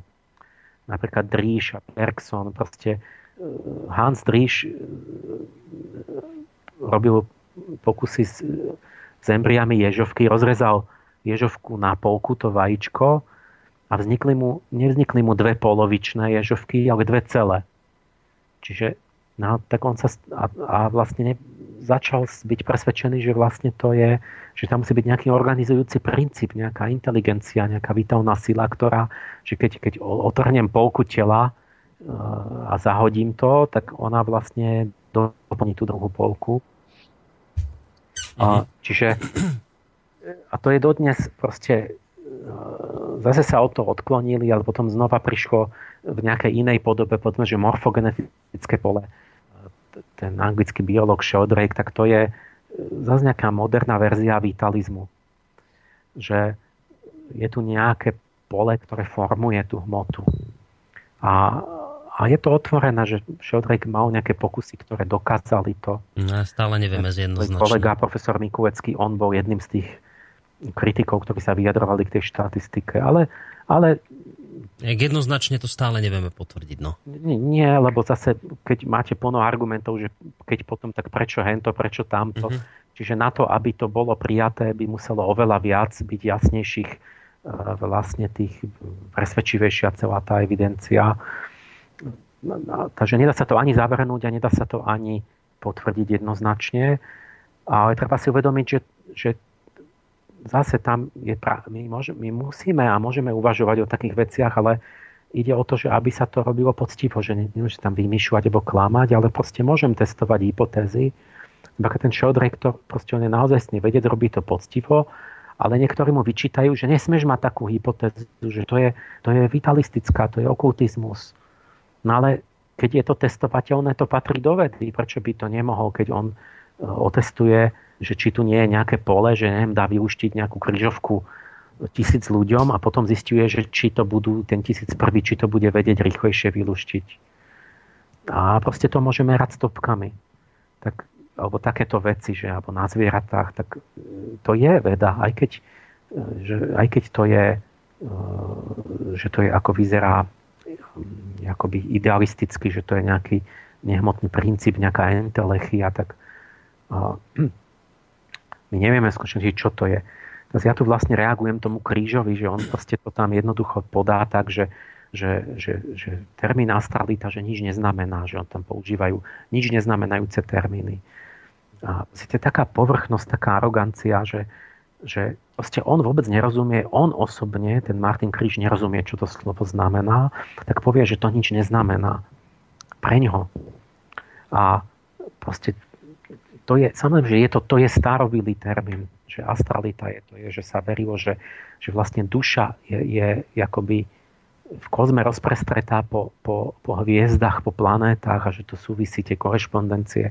Proste to je starý termín, ale aj, aj ja ho používam často, ale ja nepoužívam iba ten termín, použijem aj moderné termíny. A teraz zistujem, ja stále hovorím o tej astralite de facto starej, ale vysvítá, že tu sú určité, že psychológia 20. storočia hlbinná, že odhaluje archetypy, určité štruktúry kolektívne, psychologické, ktoré boli de facto vyjadrované a poznávané dokonca stredoveku v termínoch astrologických. Že sa hovorilo o, o proste určitých vzorcoch, ktoré my dnes nazveme, že sú to ja neviem, typy osobnosti alebo typy poruch osobnosti, tak to sa hovorilo, že to je Venuša, Venuša Mars a, a Jupiter.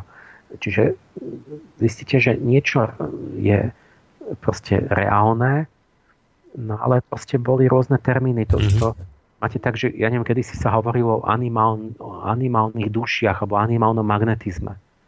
Že vlastne behajú uh, v ruke a po nohách uh, animálne duše alebo živočišný magnetizmus. Ešte za mesmera a tak. A lebo to nevedeli pomenovať, ale oni hovorili o niečom, o pozorovaní, ne? lebo človek cíti, že mu behajú, e, čo si beha proste po chrbte a po, po rukách. A, mm-hmm. a, a jak mal vidieť donútra, že čo to je. No a my dnes vieme, že to je vlastne nervová bioelektrina. Teda okrem iného. No oni elektrinu práve ešte išli len objaviť. Aha tom čase, keď Mesmer robil tiež robil živočišným magnetizmom a takéto magnetizoval dámy vo Viedni a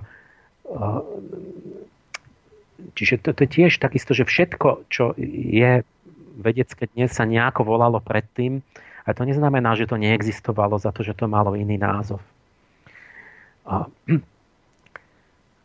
čiže celá táto kategória je obrovské množstvo Steinerových názorov a tvrdení, o neviditeľnom duchovnom svete, ktoré sú v tej antropozofii.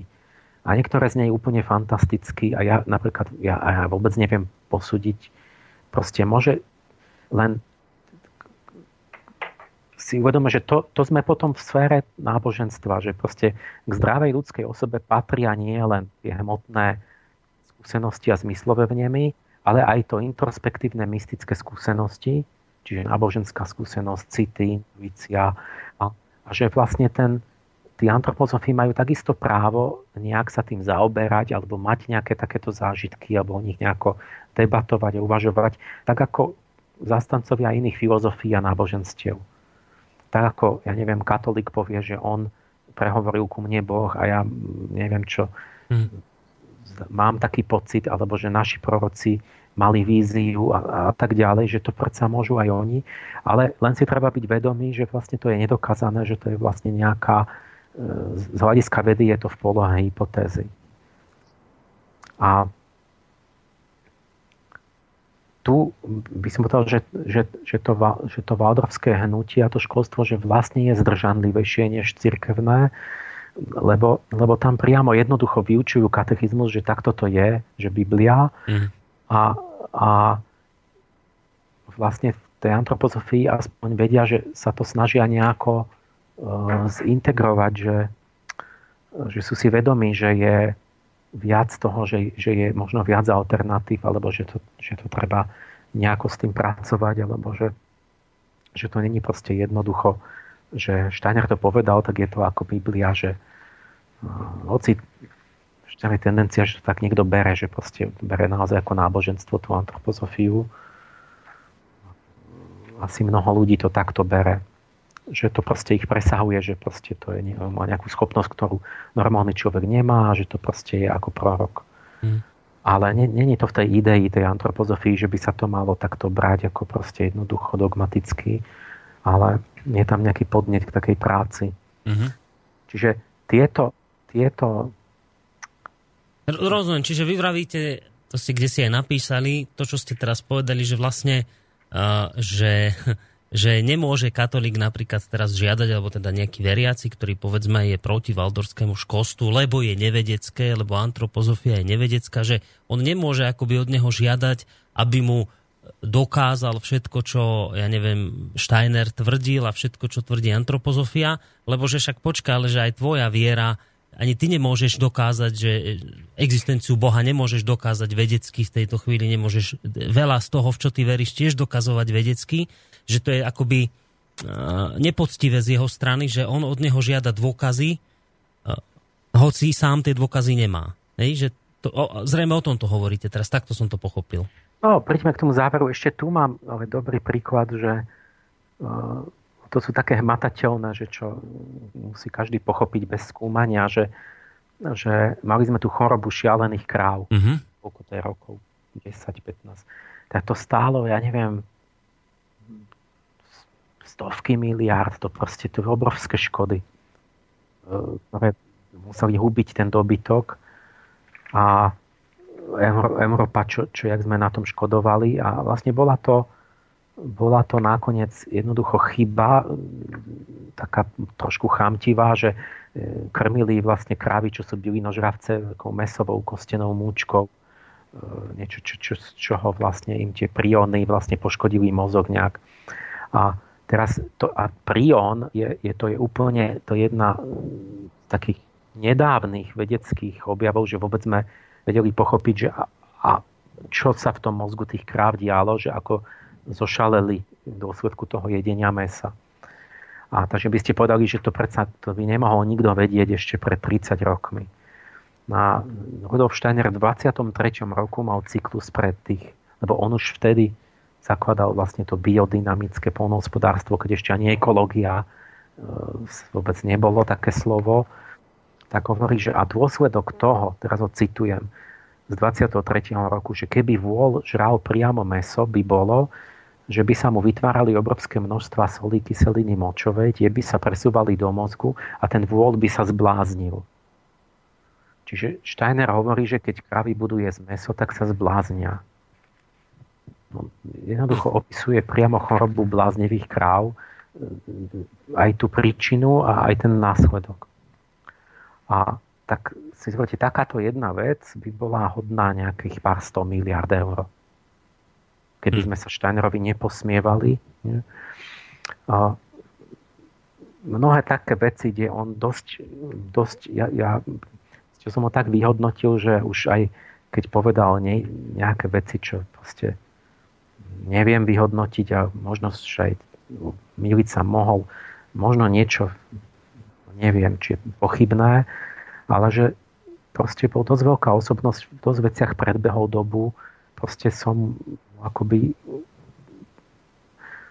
beriem ho, beriem ho za poctivú osobnosť, ktorá odvážne aj mnohom úspešne proste iniciovala uh, mnohé kladné veci. Mm. Veď on, povedzme tie vývojové, zoberte si to, že ekologické, to všetko v tom čase ešte ani nebolo vôbec aktuálne. Uh, to s tými paradigmami, že my máme dnes, že Kuhn a Foucault, že vieme, že máme iný obraz o vede, tak to Steiner tam mal uh, už v podobe tých duchov času, že vlastne sú tu epochy, kedy sú inak inšpirované vedy. To už tam implicitne všetko je, že mnohom bol popredu. Vývojové fázy dieťaťa po 7 rokoch, no to Piažet je za to slávny, ale Piažet je po Steinerovi až niekedy, keď Steiner zomrel. Čiže v mnohom akoby anticipoval, tušil, v čase, keď ešte sa to možno nedalo dokázať, alebo to nebolo také jasné, ako keby bol na stope a na Prahu mnohých takých dobrých intuícií, ktoré svedčia o nejakej kvalite tej osobnosti. Nie? Ale však samozrejme, on nie, nebol nejaký boh, aby všetko vedel, alebo sa v ničom nemýlil. Takže k tomu, že čo celkový záver, tak sa k tomu začiatku vráťme.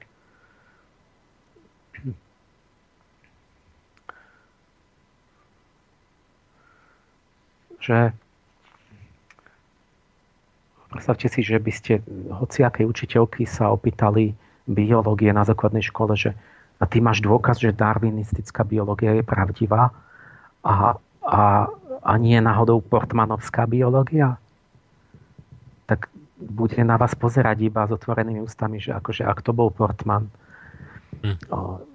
No, ona no nevie, nič vám na to nepovie, lebo ja učím to, čo mám v osnovách, že ja mám napísané v osnovách, že toto mám učiť.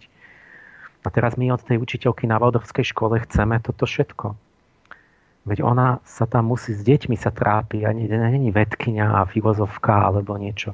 Proste oni, oni tie, tá učiteľka, no ona podľa mňa musia, mali by byť ako hlbšie, lebo musia obhájiť vlastne tým, že je to niečo trošku iné.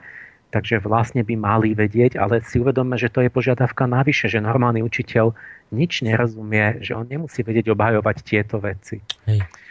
A napríklad, keď ja som minule ne, ne, nestihol jednu povedať, tam bol taký pekný príklad, tá pani Nováková hovorí, že, že akože, a úplný vrchol pre mňa bol, že kedy už fakt sa prelial pohár, že jak tam kreslili tie hlavonožce, nejakú chobotnicu a hovorili, že, že, lebo, že hlava sa vyvinula prvá a že to nejako súvisí s človekom.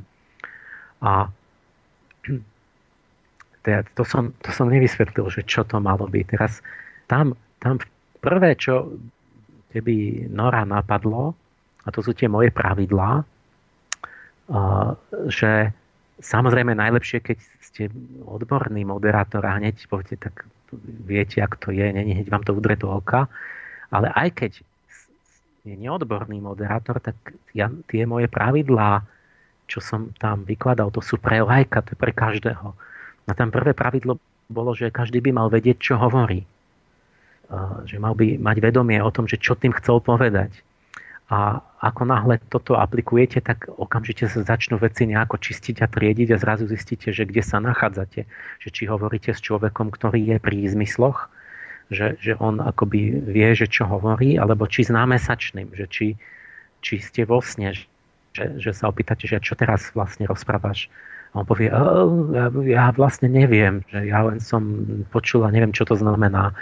Čiže a, aj prirodzene to napríklad Norberta napadlo, keď povedala tá pani Orbánova, že človek je obratená rastlina, že čo, čo, čo to je tá, tá obratená rastlina. A ona samozrejme ho ignorovala a sa vyhla a začala hovoriť o inom, lebo v tej chvíli by musela priznať, že viete, ja nemám tušenia, čo to je. Mm. A preto ja hovorím o nich, že tá, tá chrbtica, tie pravidlá by umožnili, že nemôžu so mnou manipulovať ako so slepým kuraťom, ako s moderátorom. Moment, pani Orbánová, ja som sa niečo opýtal. A to, to, to, chápete, to, sú, to, to znie triviálne, tam ja som mal dal pravidlo, že, že, že odpovedať na otázku, ktorá bola položená a nie ako keby sa bol pýtal niečo iné ten človek. Že to keď niekto urobí, tak nemusí spozornieť. Tak moment, moment, tak tu niečo je problém.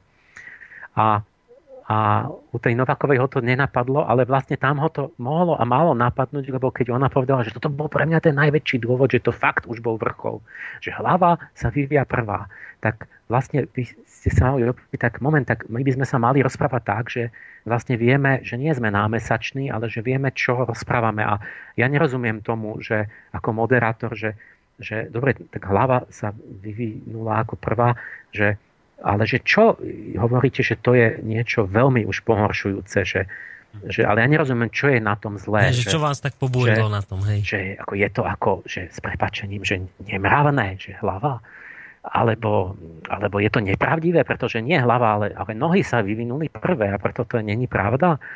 Alebo, alebo čo, aká hlava? Vlastne ľudská, zvieracia hlava? Že o čom rozprávame? A teraz toto by stačilo urobiť bez akékoľvek vedomosti a tá pani Novaková by zrazu povedala, viete, ja neviem ani, že koho hlava a kedy hlava a aká hlava a ja vlastne neviem, že čo tým chcem povedať. A potom sa musíte opýtať, že dobré, že prečo je to zlé potom, že tá hlava sa vynula prvá. A teraz zistíte, že, že vlastne zrazu rozlišíte okamžite akoby človeka, ktorý, lebo ten, kto vie, čo hovorí, povie, pozrite sa, to je takto. Ja hneď poviem, že keby sa to mňa opýtal, tak a teraz vám to vyložím celé, že to pochopíte. A, a, ale keď niekto vlastne to hovorí z úplne iných dôvodov a že vlastne mu je to aj jedno, čo to znamená, len chce akože niečo dať, že zlé, že čo, čo znie akoby zlé, tak vy ho hneď vlastne to odhalíte, toho človeka. Hneď viete, v akom ste vzťahu, že či len niečo reprodukuje a, a, a nevie ani čo a, čiže to, to, a, to doplním, už neviem, prečo som s tým začal teraz, že čo to znamenalo. No to má tri roviny, že e, prvá rovina je taká, že a to je znova poznatok psychológie, to nerobili antropozofii, že keď sa vyvíja detská kresba, tak deti najprv klesia, tak povediať, z hlavonožce. Čiže veľké hlavy a, a maličké telo a končatiny, alebo niekedy aj len, len také, že veľká hlava, oči, ústa a tak. A, a také tie troj, štvoročné, alebo neviem koľkoročné deti. A potom len také čiarky, akože ruky, nohy a rovnosť tej hlavy. Aha. A toto si psychológovia, ktorí sledovali tie detské kresmy, všimli, že ako keby tam sa nejak odráža obraz od človeku toho dieťaťa, že to proste robia tak spoločne deti, že to není nejaká náhoda. A za tým je hlbšia rovina, ontogenetická, vlastne embryogenetická, že vlastne to dieťa ako jednotlivec sa vyvíja tak, že, že, že najprv má veľkú hlavu a potom až dorastá hruď a potom končatiny najprv predné, horné a nakoniec dolné. Čiže to embryo vyzerá tak, že obrovská hlava, kde hlava je väčšia než celé telo a týmto začína a ešte keď sa dieťa narodí, tak ešte stále má dvakrát väčšiu hlavu než dospelý, lebo hlava tvorí štvrtinu tela novorodenca a u dospelého už potom iba osminu. Čiže tie, tie údy, hlavne nohy, vlastne dorastajú nakoniec. A to, toto nejako vnútorne súvisí aj s tým, s tým vnímaním, že vlastne to dieťa je oveľa viac v hlave, než v končatinách, keď je ešte malé. A za tým je ešte hlbšia tretia rovina, evolučná, či celá filogenéza, že keď sa pozriete na vývoj celej Zeme, tak to je veľmi zložité, ale že plus minus tam je vidieť, že ako keby najprv tá hlava išla potom a potom tie hruď, potom končatiny, akoby tak, tak, tak, taký dôraz evolúcie, že tie prvé ešte v koncom starohôr typický živočích trilobit, to je vlastne taká že to je taký vzor, že je niečo ako hlavohruď, že hlava ešte není oddelená od hrude a končatiny ako keby tam ani neboli, to sú iba také malé trošku prívesky. A trochu u hmyzu to zostalo ešte. A čiže v starohorách ako keby tá hlava bola tam hlavne a to ostatné bolo tak nejako ešte mm-hmm. spojené s tou hlavou ako, ako u toho embria aj ľudského. A v prvohorách presunulo zrazu tá, tento jadro evolúcie na hruď, že vyvíjajú sa chrbtica, hrudný kôž, srdce, cievný systém. Ako keby tam pracovali tí anieli na tom, na tej hrudi zrazu, že hlava už ono sa to všetko vyvíjalo stále, ale ako máte zmenu dôrazu, v druhohorách už je to posunuté niekde do brucha a do pohlavných orgánov. Tam sa dejú najväčšie veci a v treťohorách, štvrtohorách sa to presúva do vývoju končatín. A preto vlastne máte takú vec, ktorú, ktorá to tak jemne vlastne nepriamo naznačuje, že vy prečo zvieratá sú často pomenované, sa lišia podľa končatín. Že máte párnokopytník, niekávne párnokopytník, lebo niečo sa dialo s končatinami, kde sa začali odlišovať na. Ale druhohorné poznáte, že voláte ich, že vačkovec, placentovec, No lebo sa dialo s pohlavným systémom, sa, sa diferencovala, sa vyvíjali nové veci. A prvohorné poviete, že stavovec, nie bezstavovec, čiže de facto ich podľa hrude nejaké také zásadné kategórie. Čiže to, to, toto je to, čo by, keď niekto hovorí o tom, že hlava bola prvá, tak by mal mať na mysli toto. A, a, a potom to môže kritizovať, že či to je nemravné, alebo škodlivé, alebo či to kazí deti, alebo niečo a potom môžeme zvážiť, že či fakt alebo nie. Ale nemá zmysel sa rozčulovať nad tým, keď vlastne neviem, že o čom rozprávam, že rozumiete. Hej, hej, hej, samozrejme. Ale ja som zase odbočil An... k tomu, som to chcel do, doplniť k minulajšku, lebo sme hovorili o, o čom. No, myslíte minule či teraz? Tomu daru ešte dáme. Nie, no. te, teraz, teraz už chcem urobiť záver, nech nám zostane čas na otázky. No, ak teda nejaké prídu. Čiže tá moja myšlienka celá záverečná je, že pretože realita vedy je pluralitná a koexistujú v nej viaceré prúdy, tak to sa musí odraziť tak aj v pedagogike, ale zodpovedajúc tej vede. A pra, čiže práve pre, čiže ja, ja píšem tomu ministrovi, že práve preto, aby bol dodržaný paragraf 3 písmeno školského zákona, musí pedagogika odrážať skutočný stav vo vedách. A k tým alternatívam vo vede musia existovať aj alternatívy vo vzdelávaní. A pričom ja, ne, ja ne, neviem, či musí existovať zvlášť škola iná, lebo ale tvrdím, že, že niečo musí existovať, že musia byť odrazené tie alternatívy, že, že, ktoré, budú, ktoré de facto rešpektujú to, že veda je síce veda, ale tá dimenzia kultúrna v tej vede je vlastne hodnotová voľba a že stále je tam ten priestor, tá vôľa toho plus minus to neznáme, to tajomné, kde, kde de facto sa občan rozhoduje pre nejaké hodnoty, ktoré mu nediktuje štát, ale ani odborníci, lebo odborne je to neutrálne. Ale veda pracuje s tými intuíciami rôzneho druhu mm. a, a možno ich rozrieši, možno zostávajú nerozriešené, niekedy aj tisíc ročia. A tam je priestor, čiže tá, tá svetonázorová intuícia má tam svoj vlastný priestor a vždy bude mať. mala poved, súčasne s tou vedou, bez toho, že by tá s tým, ale že ne, neodporuje tej vede, že ne, ne, ne, nie, že niečo, keď už vedecky vieme, že je to tak, že to môžeme popierať. To, nie, to, nie, to nesmieme, že, ale veda proste ne, nedáva odpovede na väčšinu vecí v živote. A čiže ja som to otočil pre, tak, že práve aby bol, do, že keď, keby zakázali vlastne všetky spôsoby myslenia a cítenia a intuícií a svetonázorov a aby sa dogmatizovalo len, len, len jedno vnúknutie a že toto je chyba toho, toho, čo predložili ministrovi, ale tá chyba je de facto zámerná, že chybné je to, že oni ako keby že ten kríž predstavil vedu ako nejaký monolit, jednoznačný, stabilný, jasný, e, pričom ako keby nejaká momentálna neviem, paradigma alebo nejaký materializmus bol to ako keby ignoroval, že vlastne keď materializmus bol materialistickú vedu, že to je, to je tiež len intu, intuícia a svetonázor, ktorý, ktorý ako keby bol nejakým podnetom pre tú vedu, ktorá, ktorá bola viac menej úspešná, ale že, že aj to domotanie to hovorím. Áno, ale rozumiem tomu, že sa snažíte povedať, no, že jednoducho no, nemôže... Snažím sa, čo si ja preskakujem. Že, že je to vlastne ten, obmedzujúce. Ten vzťah, chcem to vystihnúť nejako zreteľne, že, že ten kríž napríklad povie, že antropozofia je zlá, pretože e, keď je to, že naše, akože naše, ako keby bolo nejaká, nejaké vyhlásené oficiálne, že, že na, veda je založená na karteziánskych myšlienkových tradíciách a antropozofia je v tom v rozpore, tak je to sekta a tak vlastne nemôže ovplyvňovať vlastne pedagogiku.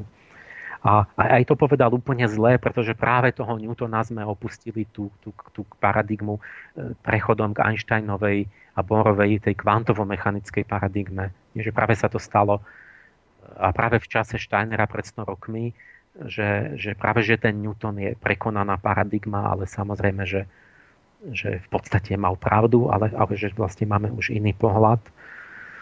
A že tie si treba uvedomiť, že tuto poviem na záver, že znovu opakujem, že myšlienkové paradigmy nie sú výsledkom vedy, ale je predchádzajú. Že vy, vy máte najprv intuíciu a tá vás vedie k určitému bádaniu, a, a ktoré môže byť veľmi plodné alebo vedie do slepej uličky. Mm. Ale myšlienkové tie paradigmy, tie intuície nie sú výsledkom vedy to, to, na to existuje slovo, že veda koroboruje s, s intuíciou alebo menej alebo viac. Ale tá veda nehovorí, že či máš byť katolík alebo niečo, alebo či máš byť ateista. Ja neviem, biolog vám dodá zase medzi NK má takúto štruktúru.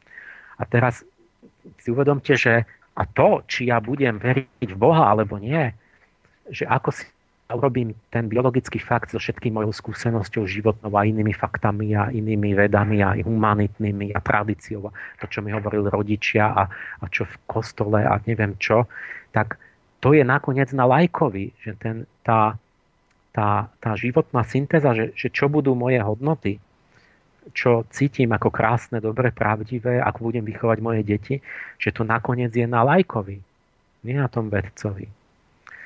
A a že tam je stále ten priestor slobody, lebo ten vedec vám povie, že DNK má toľko báz a toľko sú tak sú usporiadané, ale že či to znamená, že je Boh a bol som stvorený alebo nie a či to vyvracia, to on nehovorí, to zostane na vás.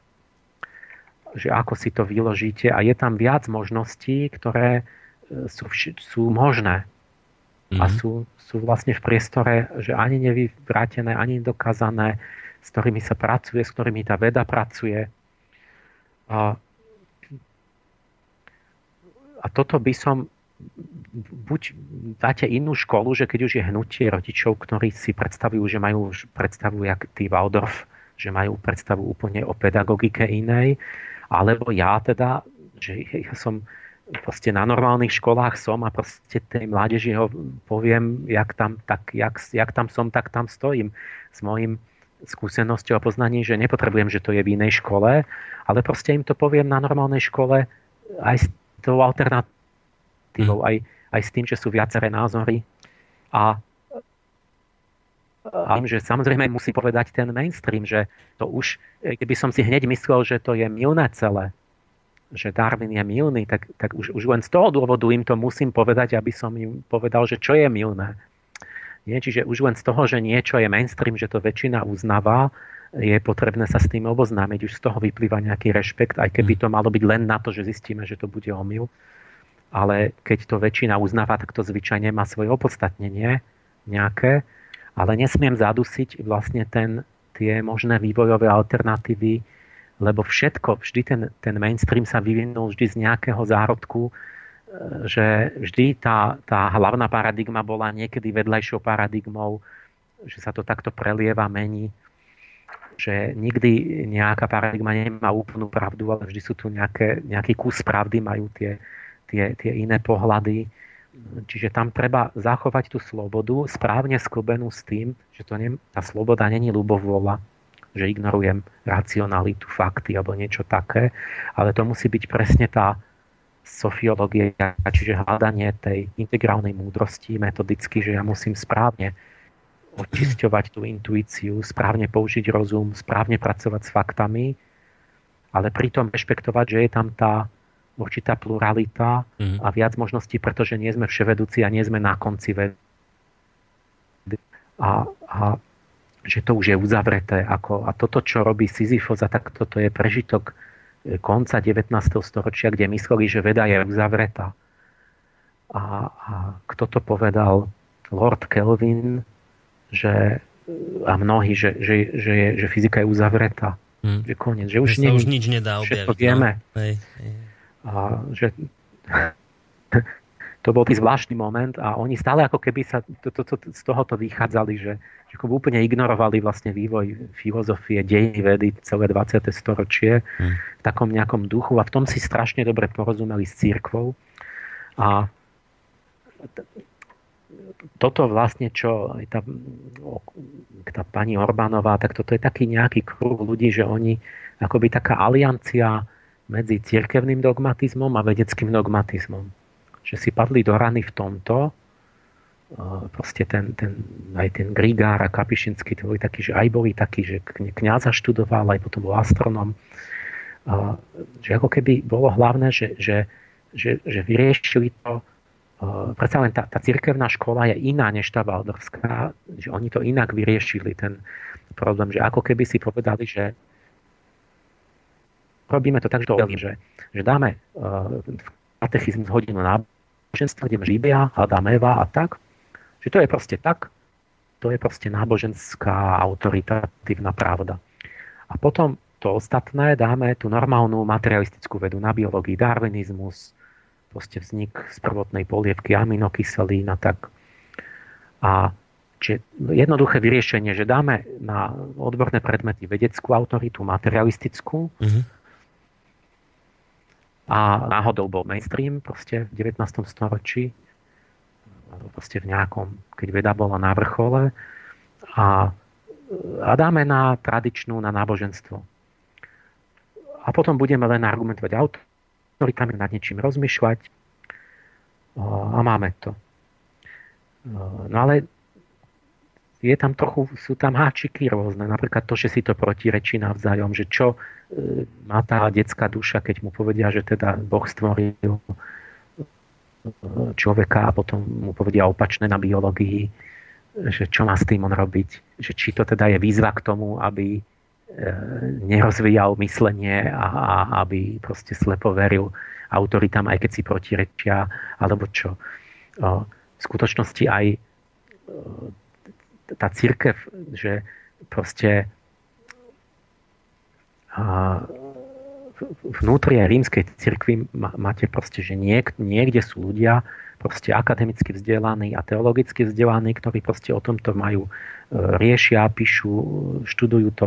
A kde sa bavíme o tom, že to predsa musí ísť nejak dohromady, že tu je nejaká koevolúcia že boh, evolúcia môže byť pravdivá, ale že Boh mohol zasahovať vlastne duchovne do toho, e, ovplyvňovať, vlastne usmerňovať tú evolúciu. Čiže vlastne môžeme uznať v podstate evolúciu, aj keď, ale s tým, že to nevylučuje nejaké duchovné impulzy, ktoré vchádzali do toho. Čiže vlastne sa to nejako rieši a musí riešiť, ale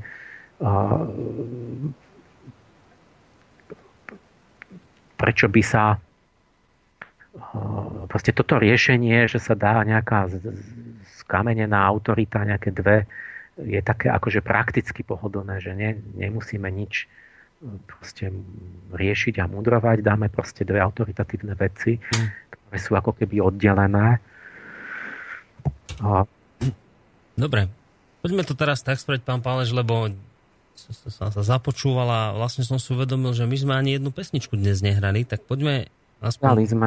No, nedali sme žiadnu, ale tak je pravda, že sme začali aj neskôr, ale predsa len ničím sme to neudelili. Um, poďme dať teraz takú hudobnú prestávku a po nej teda, či už k tejto téme, ak teda otázka nejaká bude na maili studiozavinač.slobodnyvysielac.sk prípadne možno telefonicky 048 381 0101 potom skúsme možno tú polhodinku poslednú sa venovať otázkam poslucháčov. Bravím, či už k tejto téme, alebo aj k inej, lebo vidím, že mám tu mail od Jara, ktorý sa pýta k inej téme a uvidíme ešte, aké ďalšie prídu. Takže teraz krátka hudobná prestávka a po nej budeme teda pokračovať e, v tej záverečnej polhodinke vašimi posluchačskými otázkami.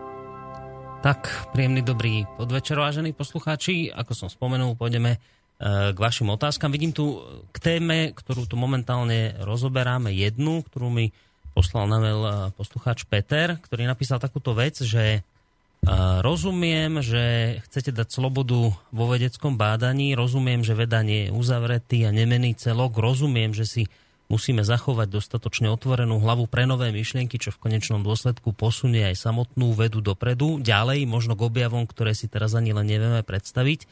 Nie som si však celkom istý, či takáto veľká sloboda patrí aj alebo platí aj v prípade vnútorných intuícií a inšpirácií, ktoré majú už podľa mňa dočinenia s náboženským cítením.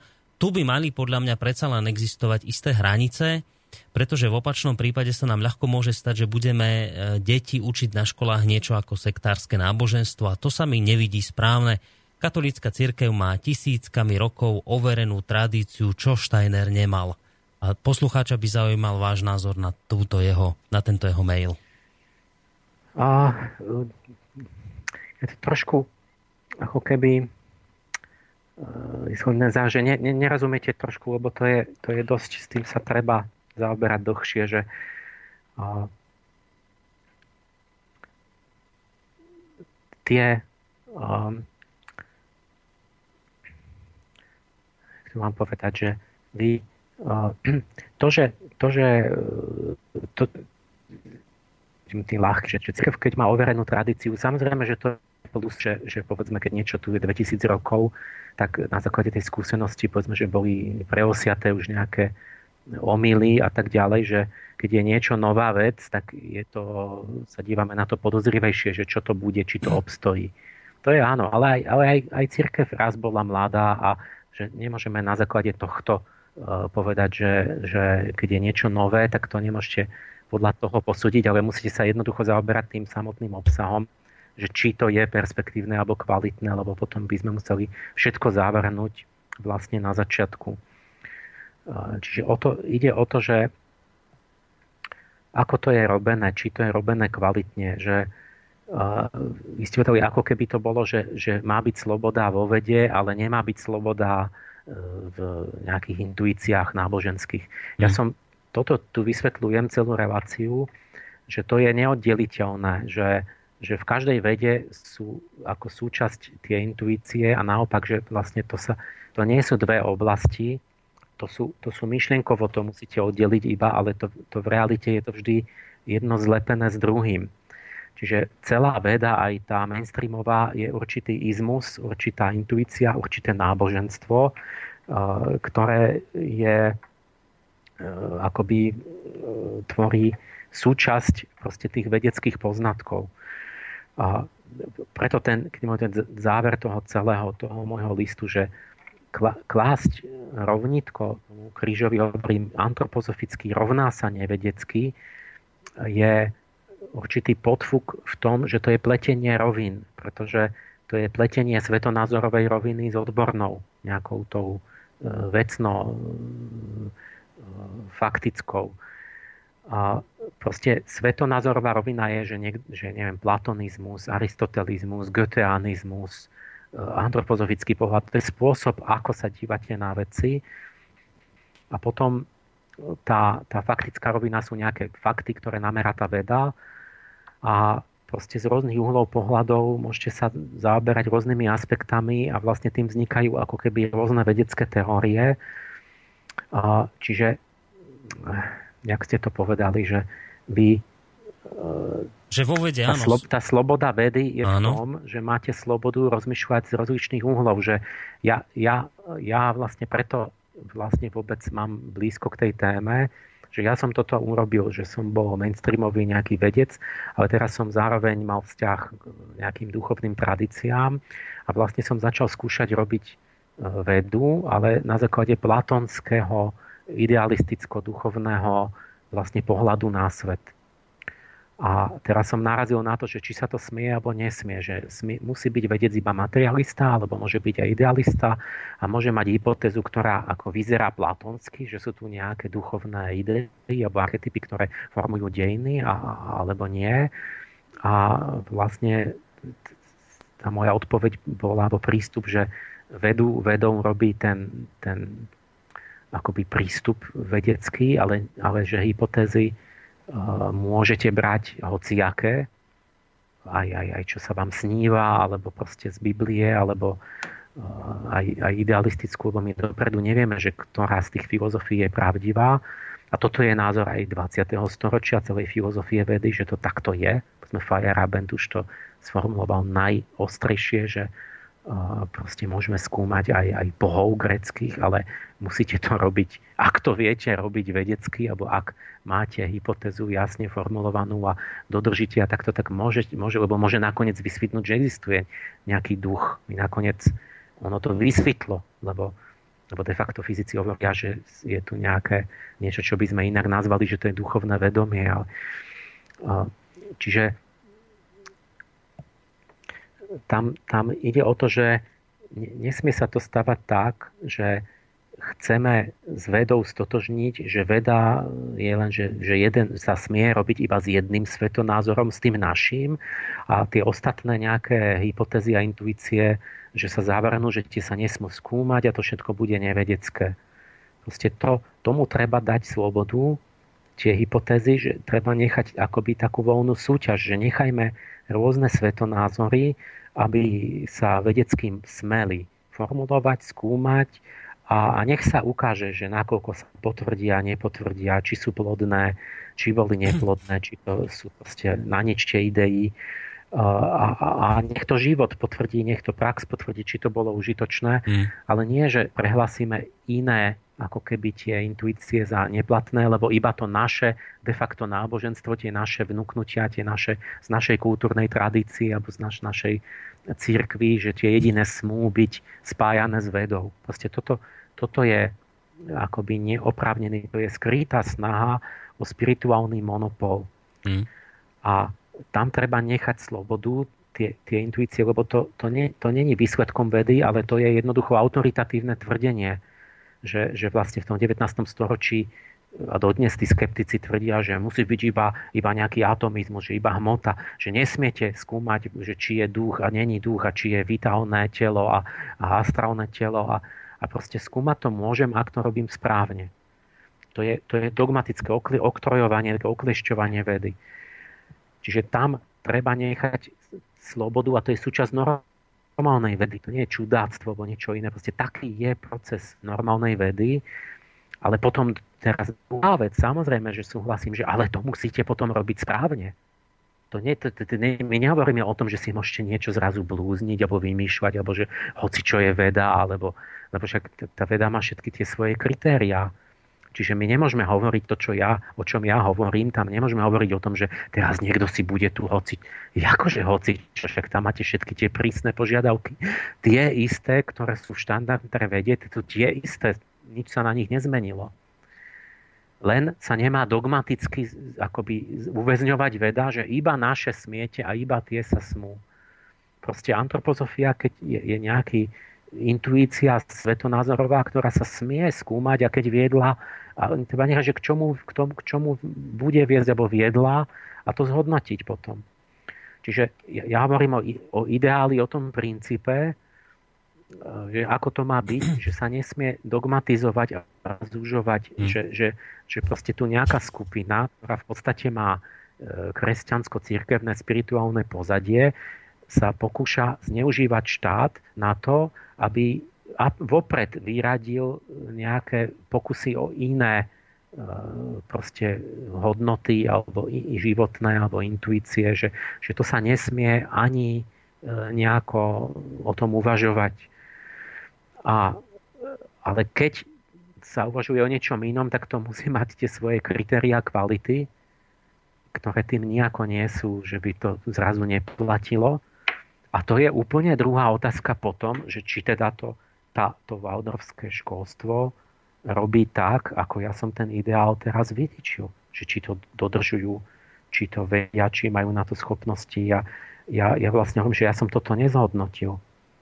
Máme tu ešte inak aj... Ja, ja, ja teda, jak poznám, viem, že tí Nemci sú mysliteľi a takto, tak mám veľkú dôveru, že tam bolo jadro dobrých ľudí a okolo aj ktorých som ja poznal ešte. Nakoľko sa toto začne zviesť, lebo to pokušenie tam je a ono sa to deje a, zva, a ja aj im za to som akože aj im to vyčítal neraz, lebo na to poukazujem, že, že je to také, že keď vy máte nejakú skupinu, kde bol nejaký osobnosť ako Steiner, že, že tá masa tých ľudí, ktorí prichádzajú už nerobia tú nejakú takú myšlienkovú tú, tú, tú aktivitu, ktorá ich robí slobodnými, že, ale že proste preberajú to už ako nejaký, nejakú takú hotovú vec a že je to tam reálne, že to môže do nejakej miery sklzavať do toho, že by sa opakovali bežmyšlienkovite veci, že, že sa ustrnie na niečom, čo už není pravda a si to nevšimnú. Keby to išlo do tej miery, do akej by to malo ísť týmto smerom, tak by to bolo potom opravnené tie výčitky, že, že, že sa to stáva, začína stávať sektou.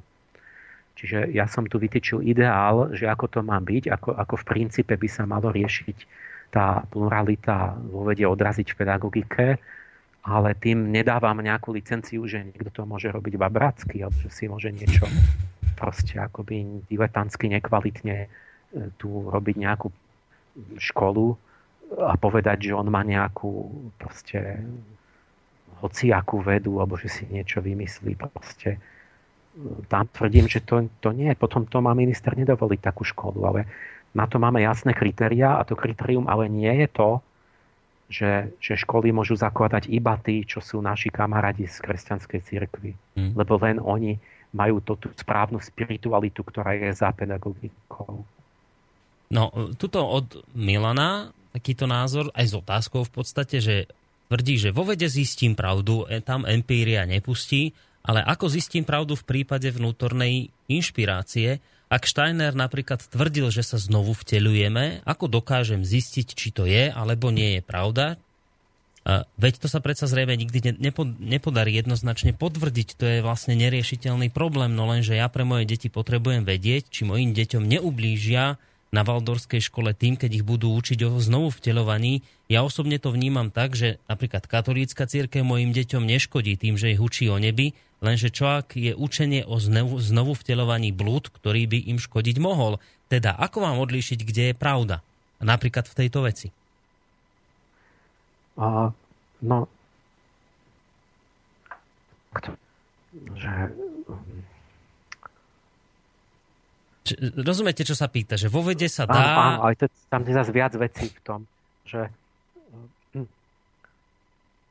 jednak, že nikdy nepovedz, nikdy, že vo vede neuveriteľné veci, čo sa nakoniec nejak dokázali pochopiť, čo sa zdali nepochopiteľné. Ale e, áno, sú tu oriešky, ktoré sa možno nikdy nepodarí vedecky e, vyriešiť. Tá reinkarnácia je takýto typ problému, ktorý zostáva vo sfére náboženskej a filozofickej a nie je vo sfére vedeckej. Proste my, my vedecký reinkarnáciu sme nejako neuchopili. Ja som sa tým kedysi zaoberal podrobne. Bolo v, v, tých Sofiách na, na mojom webe tam je celý cyklus svetlo na reinkarnáciu a tam aj riešim tie, tie tuším v 13. čísle tie údajné dôkazy, empirické dôkazy tých minulých životov. A tam som ukázal, že, to, že tie dôkazy nie sú dôkazmi.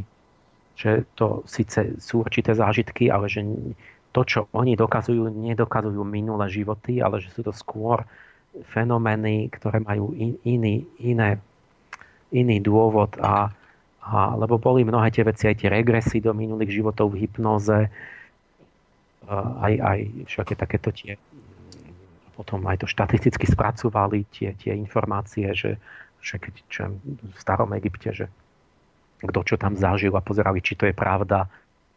A, a mnohokrát sa zdalo, že je to pravda, že, že niečo videli a tak. A proste ten môj záver bol, že toto nie je dôkaz minulých životov, tam to je vysvetlené, že prečo. A tak tá idea vlastne zostáva aj pre mňa, že ja tvrdím, že nemám, nemám žiaden takýto dôkaz empirický pre minulé životy.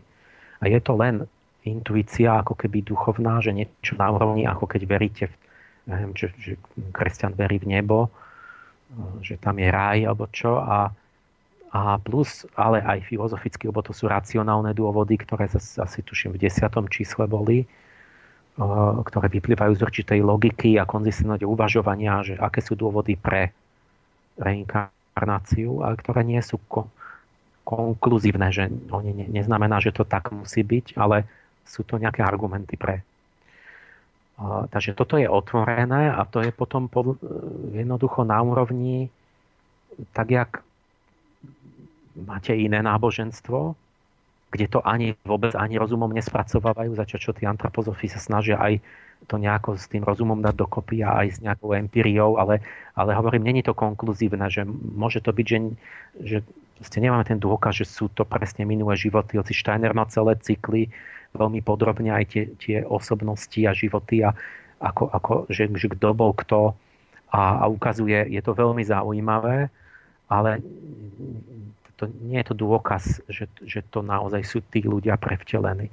Lebo tom, v tom mojom cykle ukazujem, že, že napríklad je to dôkaz, že, že dôkaz, že napríklad si niečo, ja som poznal amerického profesora, ktorý skúmal xenoglosiu, čiže niekto vám začne rozprávať jazykom, napríklad starou kopččinou, ktorú nikdy nepočul a, a nejaké také slova a zistia, že to je skutočne nejaký jazyk, že to je egyptčina, ktorá už dávno.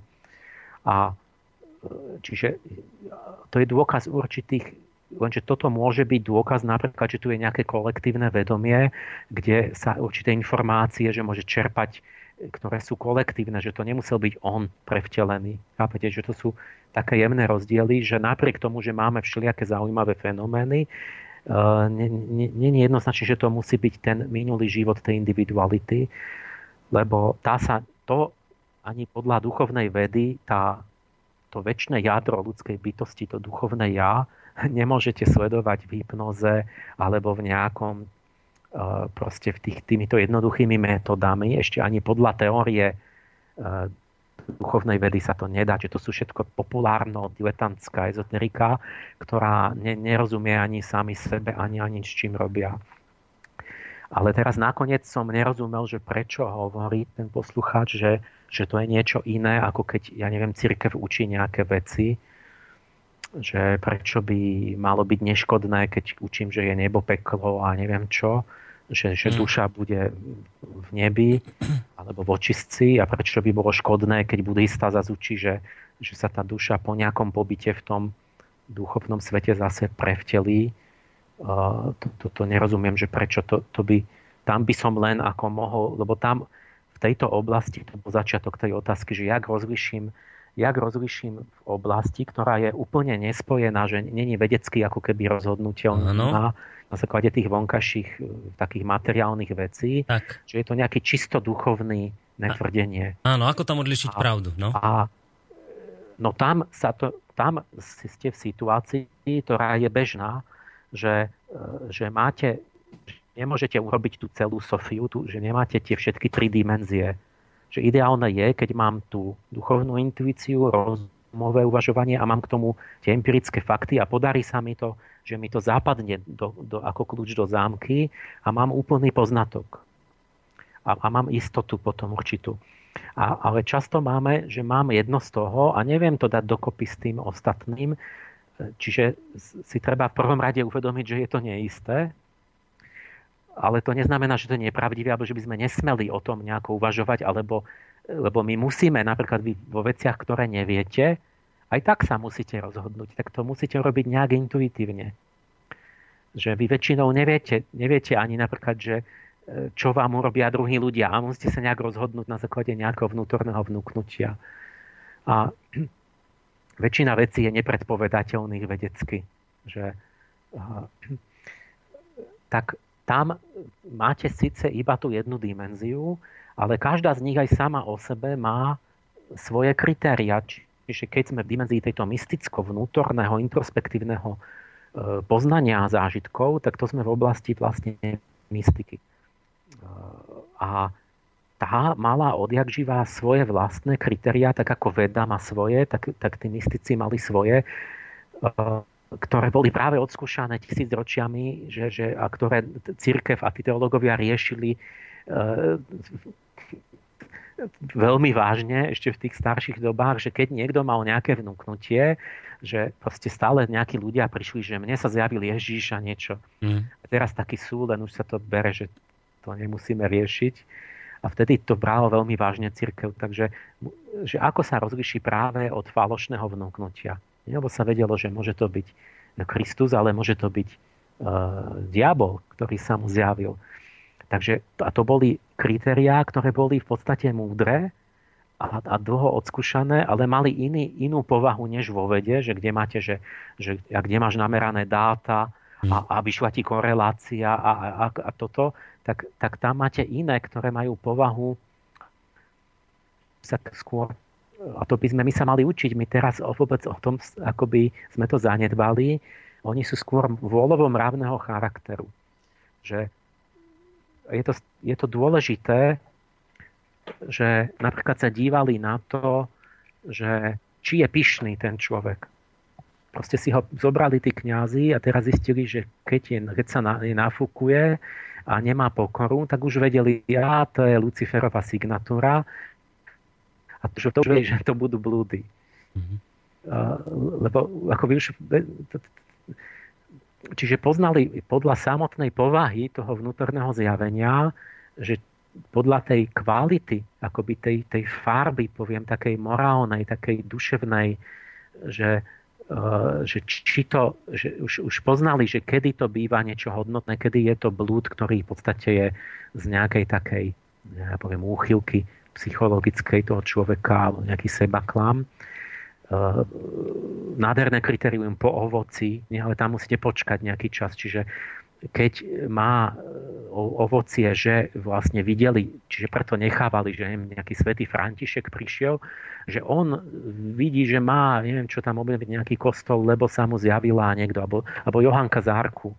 Mm-hmm. A, a teraz čo robíte s nimi? Tak je to úprimné, to alebo alebo nie, tak sa ten pápež na neho díva, a vlastne nechali si to a, a preto církev má čas a to si počká, ešte ten človek zomre a ešte si počká 100-200 rokov, že jak dopadne celá jeho komunita a tak. A postupne pozorujú a vidia, že aha, títo ľudia sú sforní, majú sa radi, prekvitá to tam, začali budovať, nepomáhajú druhým ľuďom, tam nemocnica, hento, to teraz vlastne vy po ovoci vidíte, že ten impuls bol vlastne E, nejaká pokorná služba, niečo čisté, niečo nezištné, niečo, čo prinieslo dobro. Aha, čiže keď to niečo ja, pozitívne to, priniesie máte, morálne. Máte dôkaz po ovoci, že mm-hmm. môžeme, tak toto bolo od Boha.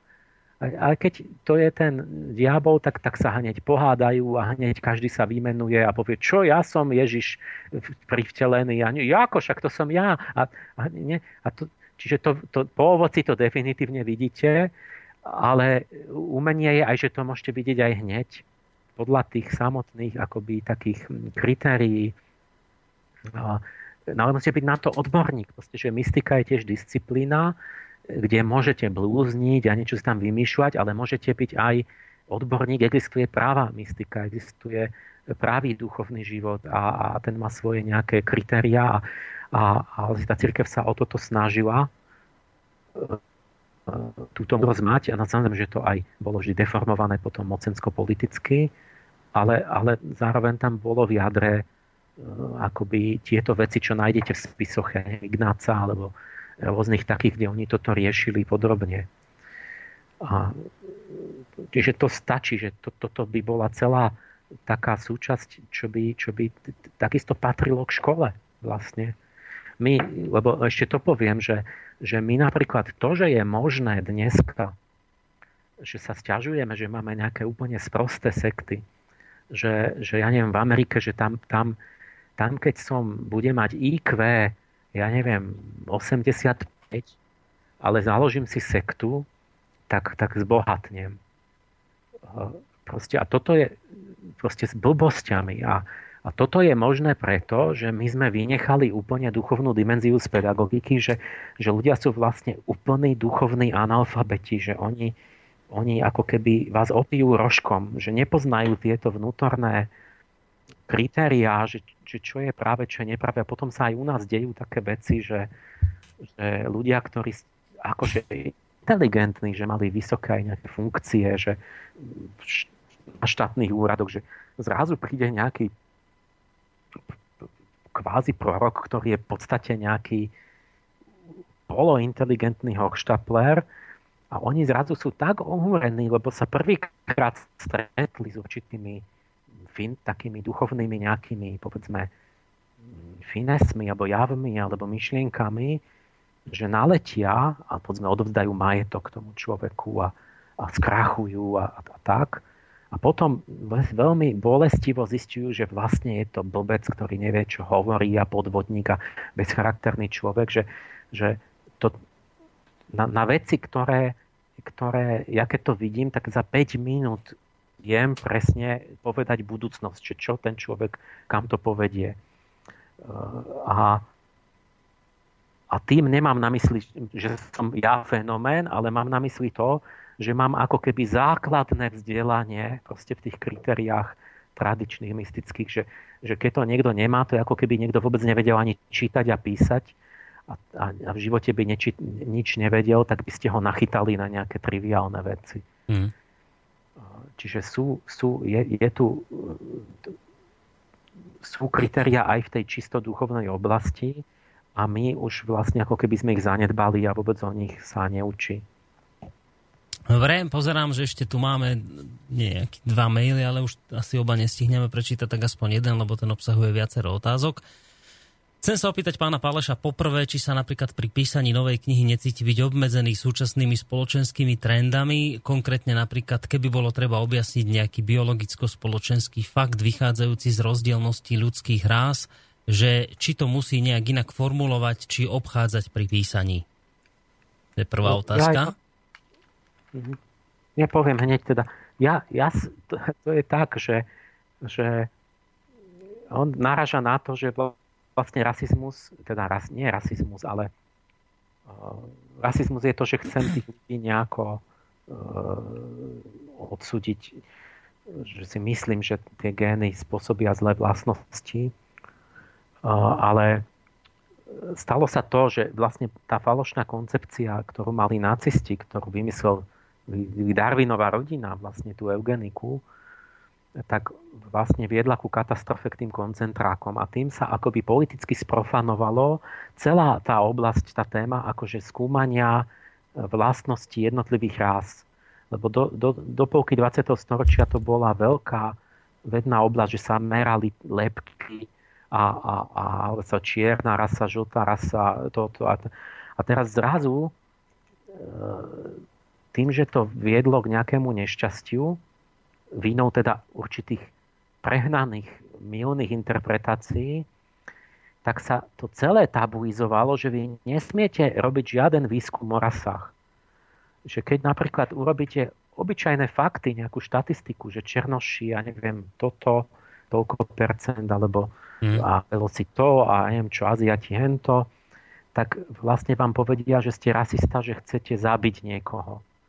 A toto je deformácia vedy, to je, to je proste vec, čo by nemala byť, e, že prečo nesmiem povedať faktickú pravdu o nejakých veciach, lebo akoby strach, že sa to zneužije. No a ja ten strach nemám, ja sa tým neriadím, sa nechám omedzovať tým, ale cena za to je, e, že som vyhodený na okraj spoločnosti. Že hoci kto ma napadne, že niečo robím, čo, sa ne, čo, čo, čo je tabuizované že proste mm. nemalo by to byť tak, lebo vlastne ten, kto potom akoby sa nechcete tabu, že buď sa prispôsobíte, že chcete si nepokaziť kariéru a sa vyhýbate tým tabu, alebo vstúpite a vlastne vás potom hoci kto, hoci aký somár vás napadá a, a, a vás odsudia na základe toho. Mm. Druhá otázka znie, že kedy plánujete vydať novú knihu? No ja som plánoval, že 2016, ale tým, že robím všelijaké cest, prednášky a článočky a, a vysielanie, tak mám pocit, že to nestihnem v tom roku. Mm-hmm. Dobre, tretia otázka. Niekde som čítal, že raz vydáte knihu o 12 vývojových vplyvoch pôsobiacich v evolúcii Zeme, vek, váh, e, vek raka a tak ďalej. Či je to pravda?